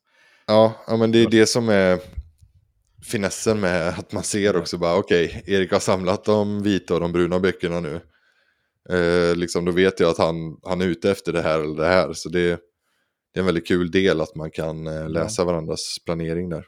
Men det scalar också att i slutet måste man betala två extra böcker, vilken färg man vill. Eh, Ja, Och då kan man ha dem som wild så öppnas fortfarande. Men till slut måste jag ta en och bestämma. Då är det så här, gud jag måste vänta ut så Leo faktiskt tar sin action eller någonting. Jätteintressant. Det blir skitsvårt. Eh, men okej, vi har nio minuter kvar av vår inspelning. Vi har sagt lite likheter. skillnaderna är ju att det är lite mer varierat och det finns massa nya saker. Det är lite extra allt Ja. kan man säga. Det är väldigt Eh. mycket variation. Alltså, vi gillar man att det är mycket variation i mellan omgångarna så har de ju maxat ur det ganska bra. Ja, men verkligen. Ska vi säga någonting om eh, setupen? Det finns ju två setups i, eh, i, grund, i grundspelet, eller i regelboken. Vilket är väldigt märkligt. Alltså det är två märkliga alternativ. Det ena är en, en slags draft som inte är snake draft som gör att det är jättebra att vara först. Och sen finns det någon annan grundgrej som är. Men det finns inte standardspelet till Gaia Project och Terra Mystica på, av folk som spelar spelen. Aktion med i regelboken överhuvudtaget. Nej, Och det är bara jättemärkligt. det är lite skumt ja. Eh, Men Sen tänker jag också att ja, ehm, man kommer ju Ja, det, man kommer ganska långt känns som med, med en- den advanced draft-varianten i det här. eh, Just eftersom det är så mycket variation Ja. så är det kanske också man behöver fler omgångar innan man kan värdera eh, spelet liksom så tydligt. Det är väl just det de har på ett sätt motverkat. Där man vet att eh, Terra Mystica är balanserat mot den här, eller den här factionen på det eller det sättet. Så det är ju mycket det de har, eh, vad säger man, obfuskerat eller liksom gjort otydligare här. Att veta vilka strategier som, Ja. som funkar bäst och sådär. Det svåra är bara hur man ska dela ut de här sakerna. En spelare får först att välja en jättestor pool av jättemycket saker.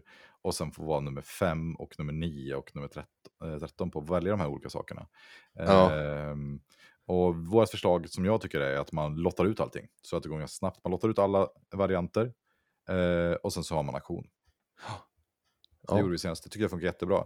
Man kan göra de andra sätten också. Ja, det är som vanligt, man pratar vilken man passar en. Men bra tips från oss tycker jag ändå. Man kan, man kan absolut spela med aktioner. Antingen att man draftar upp paket som man sen eh, auktionerar på för att alla kan vara med och påverka hur, vilken match som ska spelas. Eller bara att man slumpar ut alltihop. Typ som i Ja, som lite mer avancerad eh, variant så tror jag det funkar Ja. bra. Och det var ju jätte, funkar ju bra att spela på andra sättet från början också. Men det var ju också, vi bara fan den där verkar OP. Och bara, Ja, få jo, men- nästa gång var ju kul. Ja, ja men det är lite, det är ju, det har ju alltid varit kul tycker jag när vi har spelat Terra Mystica just eh, att göra auktionsbiten och att man eh, liksom snackar upp lite och sen ser man hur folk budar och vem som verkar sugen på vad och så börjar man tänka på varför liksom och Ja, ja det gjorde så jävla men- bra senast när du bara bjöd upp. Jag och Filip hade bestämt att vi ska ha våran grej och du bara satt och bara tryckte ut 12 poäng av mig och typ 7 ur Filip eller något. ja, det, det hade behövts hundra till bara men Men det var inte Men eh, okej, men vi har sex minuter kvar, så jag är lite stressad. Eh, ja, jag börjar, ja precis, vi, vi pratar om tema och så i spelet. ja, vi skiter i det. Jag tänker så här, du får säga... Det finns inte så mycket tycker- att säga där. Det, det, det är ju... Ja, de, det står, jag tror att det står inget om, eh, ingen förklaring om temat överhuvudtaget i regelboken, vilket är lite kul och Nej, talande. Det, det är kul, ja. Det är väldigt roligt. och det är kanske inte behövs det så mycket. Nej. Men vilka tycker du borde köpa och spela det här spelet? Ehm, Och hur bra är det? Men köpa för, vilka borde först köpa och spela spelet? det är alltid svårt att liksom... Jag tycker ju detta är... Ja, vilka borde köpa det? Ja, men är man, gillar man Gaia Project och Terra Mystica så definitivt... Eh, alltså man kan vara nöjd, man kan spela dem. Om de, jag var helt nöjd innan jag visste att eh, Age of Innovation fanns så kände jag inte att man behövde något som var samma fast annorlunda. Men jag tycker att det lyckas att utveckla eh, systemet eller liksom koncepten i, i dem på ett kul och intressant sätt verkligen. Ja. Eh, sen, det jag, det jag funderar på är liksom om man vill, om man vill ha det mest tävlingsmässiga spelet. Eh, då kanske det fortfarande känns som att Terra Mystica gör ett väldigt bra jobb. Det är lite mer elegant liksom såklart eftersom det inte är lika urmaxat, det är inte lika mycket liksom, information och specialförmågor att hålla koll på. Terra Mystica är ett lysande spel tycker jag på det sättet att det det kanske är svårt att kalla det elegant egentligen, men det, det för att vara ett, liksom, ett ganska maxat eurospel så är det oerhört tajt och eh, liksom tävlingsmässigt eh, skarpt liksom tycker jag. Ja, och jag tror att det är Edvin som pratar om det. Han pratar om ibland om att man ska kunna prata om spel. Det är ju det som Terra Mystica, det har ju väldigt fin community. Och just att Ja. det är så öppningsstratsfokuserat att man kan veta bara, men spelar jag grön med plus ett chipping, då kommer jag spela på det här sättet. Det kan Ja. alla veta om, för det är supereffektivt. Och att man kan ha en diskussion om det, vilket jag tycker är en väldigt viktig del av en kom- så här, tävlingscommunity, att man, det är lätt att prata om spelet. Mm. Age of Innovation känns ju snarare som en mardröm att försöka mm, prata om. Man får prata Ja. om väldigt generella ter- termer och då är det jättesvårt att Ja. snacka åsikter generellt. Och det är just, det är väl det som är poängen, att det tar bort det här, du kan inte alltid göra på det eller det sättet. Eller eh, liksom, ja, den innovation-tilen finns inte med den här omgången, så då Nej. får man hitta sina nya kombos och nya strategier eh, Ja. från omgång till omgång, mycket mera. Så en Eh. maxpoäng till exempel i Terra Mystica känns ju en jätterimlig grej att kunna prata om egentligen. Men Ja. en maxpoäng i det här spelet känns så bara, åh gud, alltså, ja, Ja, nej, det får man väl se, liksom, det kan ju säkert slå jätteolika. vad, s- eh, vad skulle du ge det här spelet för betyg då? Ehm, maxbetyg för mig. Jag tycker att det här är ehm, ja, i liksom genren euros, eurospel så är det så bra, eh, så bra det kan bli typ. Ja. Finns det någonting du eh, hade velat ändra på i så fall? Alltså det kommer man väl säkert komma på. Det finns säkert, Nej, okej, man men det är hittar säkert några kantiga och balansgrejer och sånt där. Men, men jag har, jag tycker att besluts, alltså känslan är ju jättemycket som Terra Mystica och Gaia Project. Ja. Och eh, jag, jag tycker de tillsammans med Barrage är mina favorit eh, eurospel liksom. Ja. För att jag, det är eh, spänning och liksom bra beslutsfattande rakt igenom i princip liksom. Och jag har väldigt kul samtidigt. Och det är en härlig liksom interaktion i det på något sätt som ja, inte känns eh, alltid så direkt men är väldigt liksom påtaglig ändå när man lär sig spelen. Jag håller helt med. Nu är det en och en halv minut kvar och jag kommer stanna Ja. här nu. Ja, Eh, du får, du jag får rappa på- med dina tankar där. Senast vi spelade var ju sista gången vi spelade hos Martin. Då spelade vi eh, fyra personer. Jag tror vi spelade tre och en halv timme. Det var en lång parti. Det var första gången vi spelade med några. Eh, Ja. Jag var superfokuserad hela matchen. Precis varenda sekund gick åt att försöka tänka ut vad ni gjorde och jag gjorde. Och jag blir helt genomstimulerad i hela. Det känns som en helkroppsupplevelse bara för att jag är så jävla spänd i hela kroppen medan jag spelar och tänker hur mycket som helst. Mm. Och det är så länge sedan jag vill spela ett spel som så totalt utmanande mig. Med och att ni utmanar mig genom spelet. Och det gör mig så jäkla glad för att vara en del av hobbyn och en del av spela brädspel. Jag tycker det är fantastiskt det här spelet. Eh, Jag skulle rekommendera till alla som gillar Euros. Gillar man inte tunga Euros, börja spela kanske Terra Mystica, Guy Project först och innan man tar sig an där. Eller så börjar man med helt med det här. Men det är magiskt. Klar 10 av 10 tillsammans med Terra Mystica, Guy Project. Men det här är ju, gillar man de andra spelen kommer man älska det. Älskar man inte de andra spelen, då tycker jag man ska försöka ge en chans till. Tycker man att Terra Mystica är tråkigt för att det är så statiskt, då kan det här vara lösningen. Men jag tror problemet är ens inställning till spelet snarare, eller att man inte tycker om den typen av spel. Så spela Terra Mystica, om nu det är vår inställning spelar, ha en jättefin dag. Det är kul att bli sugen på att spela sp- spel så här mycket. Ta och spela Age of Innovation. Tack för idag Leo. Fantastiskt Tack. fint. ha det så Ja. bra. Ha det Pang gött alla ute. Hej då! Tunga brädspelspodden. En samtalspodd mellan vänner om tunga